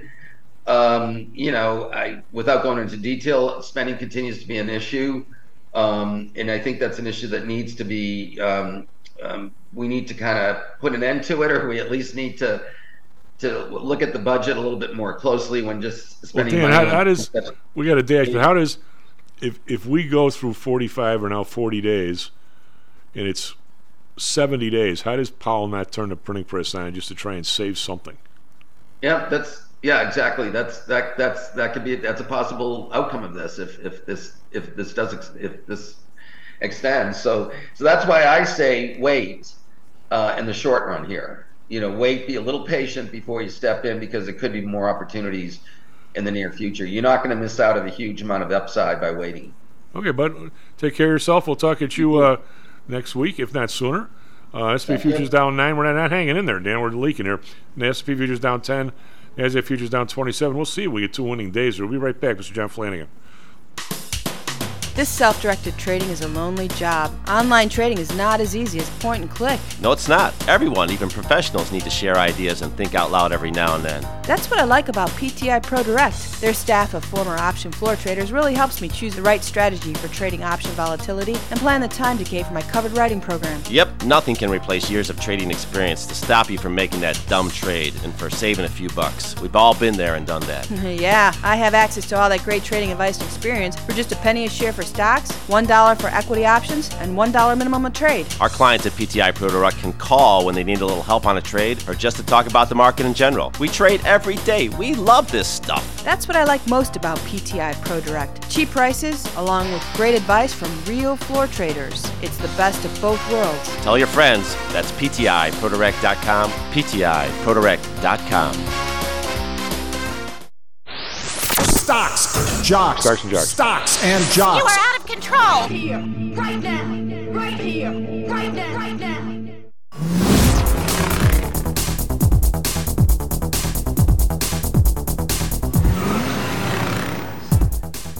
Blown off by Tyson Jackson. Tomorrow, Greg Pappas on the board. S&P futures down 13 now. Greg, we, we couldn't we couldn't have it up here, bud. We uh, we tried to hold it up, but uh, not so much, eh? The uh, well, I'll get the uh, the other guys here. The Nasdaq futures. Uh, say, by the way, we haven't talked about this, uh, Greg. I don't know why, but the VIX yesterday morning was over 20, and now it's back down to 1872. So it dropped quite a bit yesterday. It was over 20 for a we couple were days. selling options. Yeah. Well, well, you you personally went in and sold like a couple thousand lots. Definitely. Guy like you, why not? You know, uh, individual stocks in the Dow this morning. I've got uh, Caterpillar down 80 cents, 88 cents. Uh, Chevron down 113 because oil prices are down again. But Dow futures are only down 54. So we're not. It's not any massive sell-off here, but we also cannot stay above the flat line either. Jobless claims increased slightly to 207,000 for the week that just came out. Um, I don't know what the continuing claims were. We'll maybe get that in a second. DAX up. These guys are up though now. They weren't up a while ago. DAX up 37.2%. FTSE up 51. They were, I think, unchanged. That's 0.7. CAC around up 22.3%. Uh, so they, they're having a little bit of a bullish day over there. Over in Asia, Nikkei up 548, 1.8%. Sounds like a real lot, but weren't they down like 700 yesterday? Uh, their, their, day-to-day moves are getting almost like in the 2% range. Hang Seng up 18.1%, but still mired down in the low 17,000, 17,213. Shanghai still closed. Uh, it was a wave review yesterday. We had a rally roughly two-thirds of, of the sell-off the day before, so kind of a Fibonacci deal. Dow was up 127, S&P up 34, NASDAQ up 176. We've got bonds up two basis points, 4.76. So they retreated uh, yesterday, but now they're creeping up a little bit again today. I'm talking about bonds. I'm talking about the 10-year rate. Uh, the bond unchanged 2.94. Japan unchanged at 0.81. We've got oil, which has been coming down, down under 38 cents today, 83.84. Brent down 34 cents, 85.47. Natural gas up six cents, over three bucks at 302. RBOB up a penny to 221. We've got gold. Uh, well, we had a dead cat bounce about 60 cents, but now it's down a buck 80. Gold, gold cannot get get a bid here. 1833. Silver unchanged, 2114. We've got Bitcoin up 32 bucks, 27,705. We have the U.S. dollar virtually unchanged. What is unchanged against the Europe, and it's slightly slightly higher against the pound. The pound at 121, the euro at 105. A lot of stuff there, Greg. Ouch. Good morning, everyone. 7:37 right now. 65 degrees Chicago, 71 today. Showers early this morning. Phoenix 68 right now, 100 today with hot, plenty of sun. Traffic-wise, Kennedy Montrose in is 35 minutes. Edens Lake Cook via the Kennedy is uh, let's see, 64 minutes. Eisenhower from Wolf to the Interchange is 45. The Ryan is 33 minutes in from 95th, and Stevenson from I-94 to, to Dan Ryan is 44 minutes. Sports, we got the Bears at the Commanders tonight. Washington favored by six, supposedly for Eberflus's job. That's all I got, Chief. Back to Um, you. now, wh- where does this hot rumor come from? Twitter.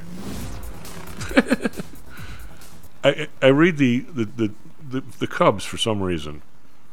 Uh, if you go to the Cubs, you know, just Chicago Cubs, where they give the scores and everything, they let all these people. I was going to say something nasty. Just have their Twitter feed f- file into the Cub site. Why? Why not? What's what's the point? They're all experts, and none of them know anything. Does anybody know anything? Does anybody know what really time time it is? Does anybody really care? I don't think so. Um, I mean, why, why, why would you put on there on, on, the Cubs site uh, three players that shouldn't be on the team anymore? This Greg Pappas guy, he sucked. Why would that be on the? Why should that be on the Cubs site for somebody on the Cubs to read? If it's somewhere, let it be somewhere. But why, why should it be there? Content. Content. I guess. What about Flanagan? Anything to say about him? Well, it's it's like the Oscar Wilde dictum, Tom. The only thing worse than not being talked, the only thing worse than being talked about is not being talked about. I guess. And if you get people to, to talk about it, good or bad, on your own site, I guess that's considered a plus. I don't know.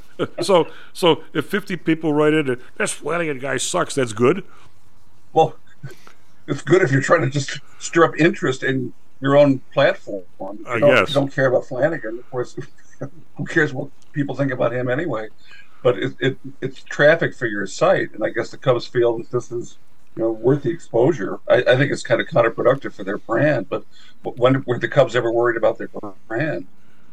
I just, you know, I mean, it, it, it is, uh, it's, it's amazing what, what things, what things focus on. I was, uh, the other night, and Greg knows the creature I'm talking about. Um, I said something about, I was listening to Matt Ryan before the game, and he, he seems to know a lot about quarterbacking. Duh. He was the starting quarterback for, where did, where did he go to school, uh, Craig? He was, uh, can't, BC?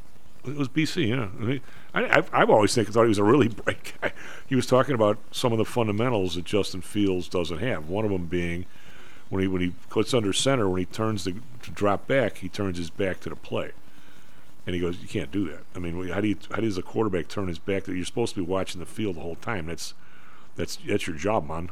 And uh, he goes, and sure enough, the last play where he got hit and, and the ball fell out and the guy scored a touchdown, he had turned his back to the play, and when he turned around, the guy was right there. Not that he could have avoided him or should have, but at least he would have seen him coming. So the other night, we're sitting over at the series, and I go, you know what, this Matt Ryan, I can't listen to him. He he choked in the Super Bowl. He did what? He choked in the Super Bowl like 15 years ago. So what? He still knows a lot about quarterbacking. Ah, no, you can't, you can't, you can't listen to him. He choked one day. I said, first of all, I don't know if he necessarily choked. The team lost. Maybe the other team played real well. Eh, once you get this, you start judging people by like one day or one quote Something or one about after. armchair quarterbacks. Uh, armchair quarterbacks, as my, my grandmother used to say. What are you, an armchair quarterback? Why don't you go out and play? if I was in front of the Bear game, why don't you get your buddies to go out and play? What are you doing here watching it? You know, that was, that was how I grew up. You know, what are you doing watching it? Go out and play. The, uh, anyway, so John, we were a different era. What can I say? But Thank God, too, Tom. What uh, I still am absolutely. The more I read about it, I, I can't believe that the House of Representatives essentially put themselves out of business for, for any period of time.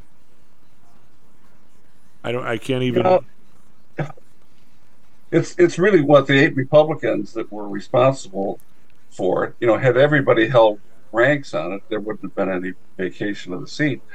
But the fact that the Democrats voted lockstep to get rid of uh, McCarthy is, I think, the, the bigger story here. What do they have to gain by doing that, other than to create havoc for the Republicans? Well, I don't. but I don't know the history of that. I mean, when when you have uh, say say a house comes in, say there's what is 435 people. You're right.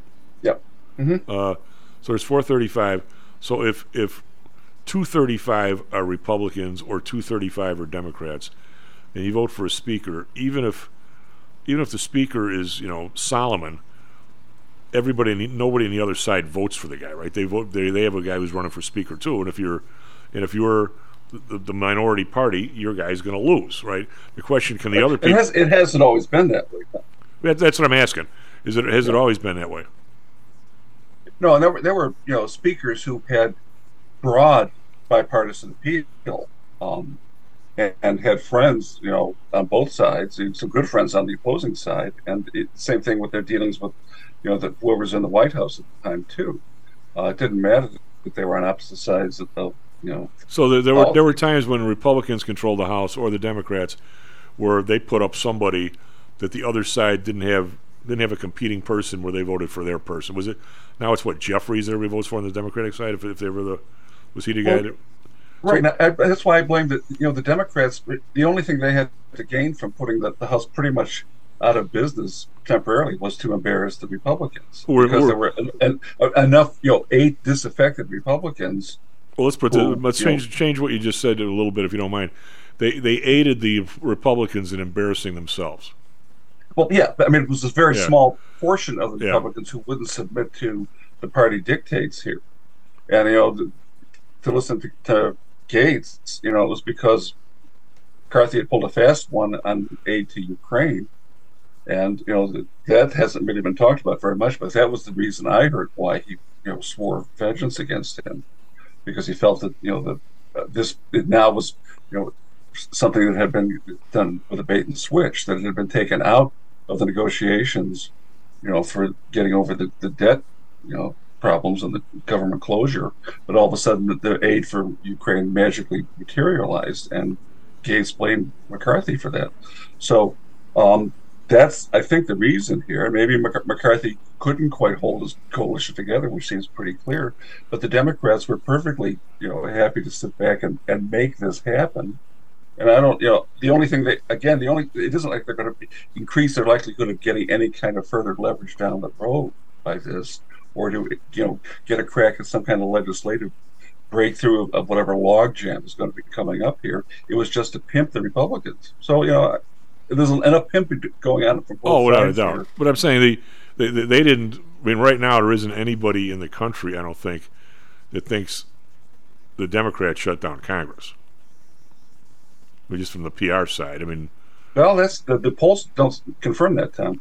well, there's going to be some people on the Republican side that will blame the Democrats for whatever. Right. I mean, This, is, as I said a couple of weeks ago on the show, the whole reason for the, the drama surrounding these government shutdowns is who can they blame it on and get away Yeah. with blaming. And I don't think you know the, the Democrats are, are scot free in the. Oh no, if no, without a doubt. at all. I But just say, even in the polls, well, not. they're well, can you, since you have much more knowledge of this history than I do, it had to have been before Gingrich when people would vote for the same person. What about was a guy like uh? O'Neill. I gotta say Tip O'Neill. Would he would he would he have been elected by or, both or sides? going even farther back, Sam Rayburn, people like this who were. I thought, I Ray, mean, I thought Rayburn was a, I thought Rayburn was a senator. He's he's a rep. Sam Yeah, he Rayburn? was Speaker of the House. I Oh, okay, all right, okay. Unless I'm- unless I know I know Tip O'Neill was, was was very popular. Uh, Yeah, right. And Jim Wright too. I mean, these were, these were moderate. I mean, one of the keys to their success was that they they came from the you know the Democrats came from the more conservative wing of the party, and you know I remember uh, Tom, Tom Foley, who was the speaker after Tip O'Neill, came and spoke at the at the SIBO, and I was pretty impressed. Soft spoken, real big, huge guy. He was taller than me, like six six. Uh, very comfortable in any kind of situation. And uh, somebody says, uh, "What do you what did you think of uh, Tip O'Neill?" And he goes, "He goes, Tip was absolutely fearless. he goes, he never he never saw a, barroom brawl that he didn't feel he belonged in." He goes, he was, he, you, you could drink with the guy, you, so you could cut a deal with him, and you could fight with him. He always listened to you. He always listened to your point of view. He said you could not like the guy. He goes, one night he was going to this group, this very conservative group, you know, these businessmen that, you know, uh, you know, walk both ways against the wind uphill to go to school, uh, you know, up on their bootstraps kind of guy. So he gets there, and some guy like accuses him of, uh, you know, some welfare thing, and he goes, well, you know, I've, I sort of define welfare as uh, anything that government gives to somebody that they maybe don't necessarily earn. And he goes, you know, there's a lot of that going around. Even rich people, some poor people. This is long before you know the COVID stuff and everything. And uh, and one guy gets all pissed off at him, and he goes, "All right, hold that thought." He goes, "How many people in this room? I mean, you guys are all self-made men. You're all businessmen. Blah blah blah. You do it your way. You know, the government's in your way all the time, blah, blah, blah, right? Yeah, yeah. He goes, all right, let me ask. How many people here, either you or your dads, went to school on the GI Bill? And of course, like half the hands go up. And the other is, how many people here have a parent, maybe have had an operation or something, got paid for by Medicare that they didn't really pay for, neither did you? He goes, like the other half goes up, and he goes, would you mind asking your question again? And the guy goes, I withdraw the question. but but but Foley said Tip had a way. He didn't he didn't care how much it swung at him. He was he was resilient. He was a tough old Irish guy from where from Boston, right? And uh, Yeah. and he he'd take on any crowd. That's what that's what uh, really I was really taken with uh, Karen Reeves. You know, obviously Democrat running for Bobby Rush's spot. And I said, know, they just had changed that district to where they're way south of I-80 in some of those areas, and we're talking about you know towns that are all you know Republican. It's it's very rural. It's you know it's and I, and I go, uh, Karen, how did, how did you like going to the rodeos down there? And she goes, I loved it. She goes, I I'll go anywhere. I don't care. She goes, I, I like all kinds of people. And I said, well, what was your connection? She goes, What do you mean? What's my connection? I'm a mother. I have a blind kid. Half the place in there are women. They know what being a mother's like. They know the challenges. I connect with everybody. I'm not afraid anywhere. I, I, I was so impressed when she said that. You know, um, she goes, I, I connect. You're supposed to connect with everybody if you're in office. I don't think there's a lot of that going around in Washington. I wish she was there instead of Jesse's kid. To be honest with you, I wonder what she'd say about this. Nancy, Nancy Pelosi was not the first Speaker of the House to, you know, govern the way she did. But it was, whatever her level of fearlessness was, um, it didn't extend to No. respect. Well, she didn't have she didn't have anywhere near the personality of Tip O'Neill or anything like that. She was not even Well, close. Oh God, no. But, but I mean, so you know, the, her rule book, and I can think of other people too who have played by it, is um, when you have the votes, you can screw the other side at every opportunity, and you know. That's not this- good you know, government, this John. extends to Your behavior during during the State of the Union address by the president, or pronouncements about you know blaming the, the other side for everything that you yourself couldn't accomplish. Um, but but there was there was never any sense that I need these people at some point. That's that's horse bleep government when people do that. It's horse bleep government. I mean, when when Teddy Kennedy died, and a lot of conservatives, of course, you know, can't stand him. You couldn't get somebody across the bridge, that kind of thing. Well, John McCain came out. I started asking him about him, and he goes, he goes, our politics were absolutely opposed. He goes, because you got to had more beers with that guy than anybody else in Congress. He goes, he was by far the best chairman of a committee in the sense that he was the most prepared. He had the best people working for him. And if you were on his committee, if you disagreed with anything, you got a chance to talk. He listened to you. He goes, many times a bill got changed because of what you said, even though you were you were diametrically opposed politically. That you got your you got your chance to talk. And by the way, if it made sense, the bill changed your way. Because you never felt like you were an outlier in the room, even if you couldn't stand the guy's politics. Which is which is really a that's I used to be a committee chairman of the CBA, not the same thing. That's you have to do that. You can't make people feel that you're in here because you have to be in here. Shut up and because I don't care what you say. You can't do that to people. We do though now. It seems. Well, it, it, the key, and, and it goes for, for both houses, you know, the Senate and, and the House, that is to make the opposition as irrelevant as possible.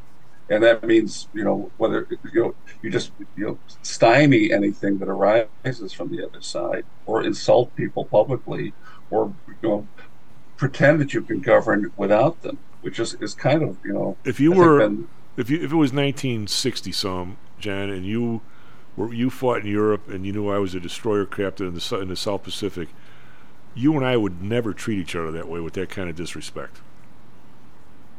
I don't Well, think. you couldn't, it, you know, in a life or death situation, you couldn't let that kind of stuff get in the way of what your what your real objectives were. You assumed you had enough objectives in common that you could fight together side by side. Plus, if you're And- enough of a bleep, you might. If you're enough of a bleep, you might get your eye dotted. Yeah. maybe we need to. Maybe we need a little of that. What do you What do you think? Oh, oh. So you think I'm a bleep? How do you think? What do you think of me now? Uh, we, Well, can't, can't do that anymore. I mean, it, was- it was instructive when, when Gaetz was um, speaking. You know, in this whole mess with you know, you know, vacating the, the speaker's position, but um, Gaetz was taking on people on both sides of the aisle whose you know idea of governing is merely to use whatever happens in the House or whatever they can get on C-SPAN and using their film clips for fundraising or to sh- show their favor with lobbyists, it's got to stop. And he was being jeered by people on both Oh, yeah. sides of the aisle. So whatever you think of Gaetz, I don't, you know, I think he's a, a totally loose cannon. Well, that was my And next question. What is what is the source of the obvious enmity between those two guys? Do you have any idea? Oh no! I, well, I think you know, um, he he has always felt, um, the Gaetz that is has, has always felt that McCarthy promised way too much to get the position in the first place. And remember all the hoopla, you know, when they couldn't get enough votes for him, and how the Democrats were bloating constantly, how this how embarrassing this was for them, and what a disgrace, and blah blah blah blah. Then you know, McCarthy finally you know had the votes and became Speaker. Um, but I think there has never been any kind of agreement that they were really on the same side of a lot of stuff. And I think, you know, Gaetz only recently has, has sort of gone off the reservation and, you know, spoken about, you know, McCarthy's total betrayal. And I don't know if that's, you know, the proper way to go about it. Um, I do think that, you know, the Republicans have got some, you know, issues with, with trying to meld their, their, their votes or their voting strength. Um, and the Democrats have effectively papered over that. I mean, there, there's this, monolithic madness the Democrats, um, you know, are exercising. But you know, another sign of it too, Thomas, when you know Patrick McHenry, who's the new, you know, the acting speaker, um, threw Pelosi out of her hideaway office. First of all, what what, what is Oh. it? What she doesn't still the speaker's office, does she? Which what office is she in? It's well, it's, it's apparently a courtesy, and Steny Hoyer has one too. Um, they're, they're courtesy offices that are not, you know, they're designated office or whatever. And I think as long as you can stay in, in good graces with whoever could take the, the office away from you, you can keep it. Um, but McCarthy, you know, felt betrayed by Pelosi because you know she wouldn't support him. Um, although he, she had committed to support him in previous discussions, apparently, and said she would stand by him as speaker, and then she pulled the plug, and of course, then they throw her out of her office, as they should. They Well, I mean, if, done if she's, well, she's in the speaker's office and he's the new speaker. I mean, somebody should just leave. Yeah, But- I mean, but I mean, McCarthy had not pulled rank on her that way because he had trusted her, saying that she would support him as you know they had this kind of handshake agreement, which clearly went south. Um, but this is the way people now behave, you know, with each other. It's all about trust, and there's not a lot of it. And boy, when, when it, there's the veneer of trust, and somebody betrays it, it's you know I get out the big two gun. questions. One There's is, uh, well, I'll make the first one brief because I want to ask you a market question. But and Kevin and I talked about it yesterday. It seems like the longer you are in Congress to get one of these, and I'm not doing a term limit. I'm thinking, I say, it seems like everywhere along the line, the people who hang in there, you end up. Part of the being in Congress is the word compromise, but it also means that all along the way you're constantly getting you're, you're a little stab from somebody. I mean, I think these Pfizer guys are a bunch of crooks. But God, by the way, I got to go with them on this this this uh, vaccine deal because people. I mean, we're, somewhere along the line, you're 20 years into it, and you have c- compromised with so many people that you don't trust or don't like, or some or so many companies you think are dirty. Do you become what you detest at some point? Do you become exactly why you ran in the first place to throw people like you out? I think the answer to that might be yes. Yep, I, mean, I would agree. I mean, if we had, if we if we got McCarthy in here and say, uh, and I don't know a man from Adam, if I were to say, and he was not afraid to speak clearly, say say he left Congress, I would say, how far along the line did you ever feel like you were? Did you ever feel dirty? Because you you made ten compromises, and at the end of the day, you go, every one of these things suck, you know, type of thing. Uh, I, I wonder what he'd say. I mean, I honestly wonder what he said. But hold hold that thought for Monday, though, because that's a kind of a bigger discussion. Um, in terms of the market, because we are stocks and jocks, and we have Greg here who does a lot of trading. Uh, we're down again this morning a little bit. It won't mean that we won't be up by the end of the day. Right now, if you're an investor, see these interest rates doing what they're doing. These guys now have. I'm down to like 40 or 39 days to clean up this mess before the, the debt ceiling comes back in if we go into a, I mean, I would say normally, normally, and please don't trade on this, that we're down enough to where you might want to look for a couple of bargains here. I don't know if Greg would agree with me. We'll ask him, but you might want to look for a couple of bargains, some babies that got thrown out with the bathwater. But if this is going to degenerate into, it comes Christmas, and by the way, there's there's no deal, there's no Congress, there's no nothing. Maybe the Fed pours money in. I can't even imagine what that does to the market or the or the or the or the uh, bond market or whatever. Are are we are we going to be with like no government here in the midst of a mess? I mean, I can't even. I don't I don't know how to re- I don't know how to pl- read this game. It's like it's like now we have the horses instead of being on the track, you get to cut across the track or something. It, it just changes the whole game to me. Am I? I mean, am I wrong in thinking that way and being very nervous? The, mar- the markets all hate uncertainty, Tom, and you know, s- such as we have any certainty in government these days. We've got less of it, you know, this week than we did last week. Um, I certainly wouldn't want to bank on it being any, you know, better off, you know, six months from now too. We never So, had- yeah, I, I think we ever had a government that outed themselves? I don't think so. the, the House of to- Representatives right now is essentially i i- they might as well all be in Vegas. They're they're they're, they're useless right now, right? Yeah, I mean, they can't bring up anything. They can't, you know. It looks like that, you know they can't control their their you know own ranks too well. So So what if, what if not that I think the Senate only has to uh, approve a declaration of war. What if Russia pulls some crap? Those guys aren't even going to be able to opine on it or whatever. They don't even get to meet. What about their committees that that approve like Mike Quigley's on a couple of the committees that of the of the secret operations and stuff of the military does. Those guys they can't even meet now, or, or how could? th- There must be some kind of a carve out for that. Maybe there isn't. Is there? well, when was the last time that the declaration of war was voted on by? Well, I understand that, but I'm saying that those guys. Uh, But kind- what I'm saying is, they, they, they, they really don't have any kind of indication that they, you know, they can see what's really of such a serious nature that they have to hang together. I, I think And that, includes I think those committees meet a lot, John, in terms of what is going on in Ukraine and what's going on in these other places that the only not mean that it meet every day, but I I think there there are the groups in Congress that are that are kept up on all the, the secret operations and potential ones going forward in, in areas in, that, that are totally degrading that maybe we might want to have to do something. I think there's there's 25 people in Congress that are kept up on that that are the people that are pretty special now. Does the does the committee that Quigley's on and never meet ever again until this thing comes back together? I don't think you'd want that, do you? Uh, well, there's not enough seriousness about any of this stuff. Tom. How, how else could you get somebody like you know Alejandro Mayorkas all the other day saying, "Well, now we have to go and build the wall again," after everybody and you know his inquisitions on the Democrat side you know, about what's you know going on at the border. Everybody was, you know, there's no threat. The border is closed. Everything is just fine. All of a sudden now it's not. It, it shows me, Tom, that for you know the entire Biden administration, everybody with any kind of intelligence about what was going on at the border knew exactly how open it was and wanted to keep up the fiction that it wasn't. And whatever agreement they had with the cartels, that you, this is the kind of freebies you will get until it becomes politically suicidal for us to keep up with it, and then you're on your own. Or it had some kind of time limit built into it because they've turned on a dime, and all of a sudden now what people have been saying for years is all of a sudden, oh yeah, where where did that come from? It's, it's BS. Well, sure it is. Complete BS. So maybe the commi- maybe the committees meet every day, but they sit around and tell each other lies, and they believe them. Well, I think uh, So- That's whole- everybody, though. Yeah, Greg's right, but I, I, the whole well, we got to talk. We'll talk about this on Monday, but I, I have a feeling that this Venezuela thing threw everybody a curve in terms of magnitude that maybe they should have been aware of but weren't. I mean, uh, you didn't hear about anybody from Venezuela two years ago. I mean, this is this is something new, and maybe we should learn more about it. John, thank you very much, bud.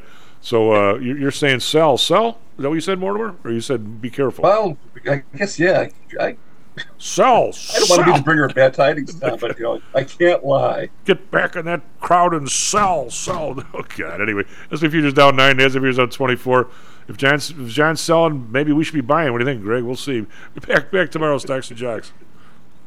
My father's no different than any other powerful man. Any man who's responsible for other people, like a senator or a president. You know how naive you sound. Why? Senators and presidents don't have men killed. Who's being naive, Kay?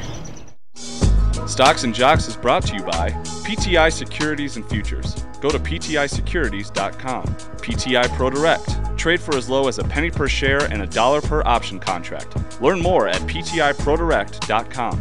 Nadex. offering an intuitive way to trade the financial markets. Visit nadex.com. Home Source Realty. Call Audrey Johnson at 708 349 3456.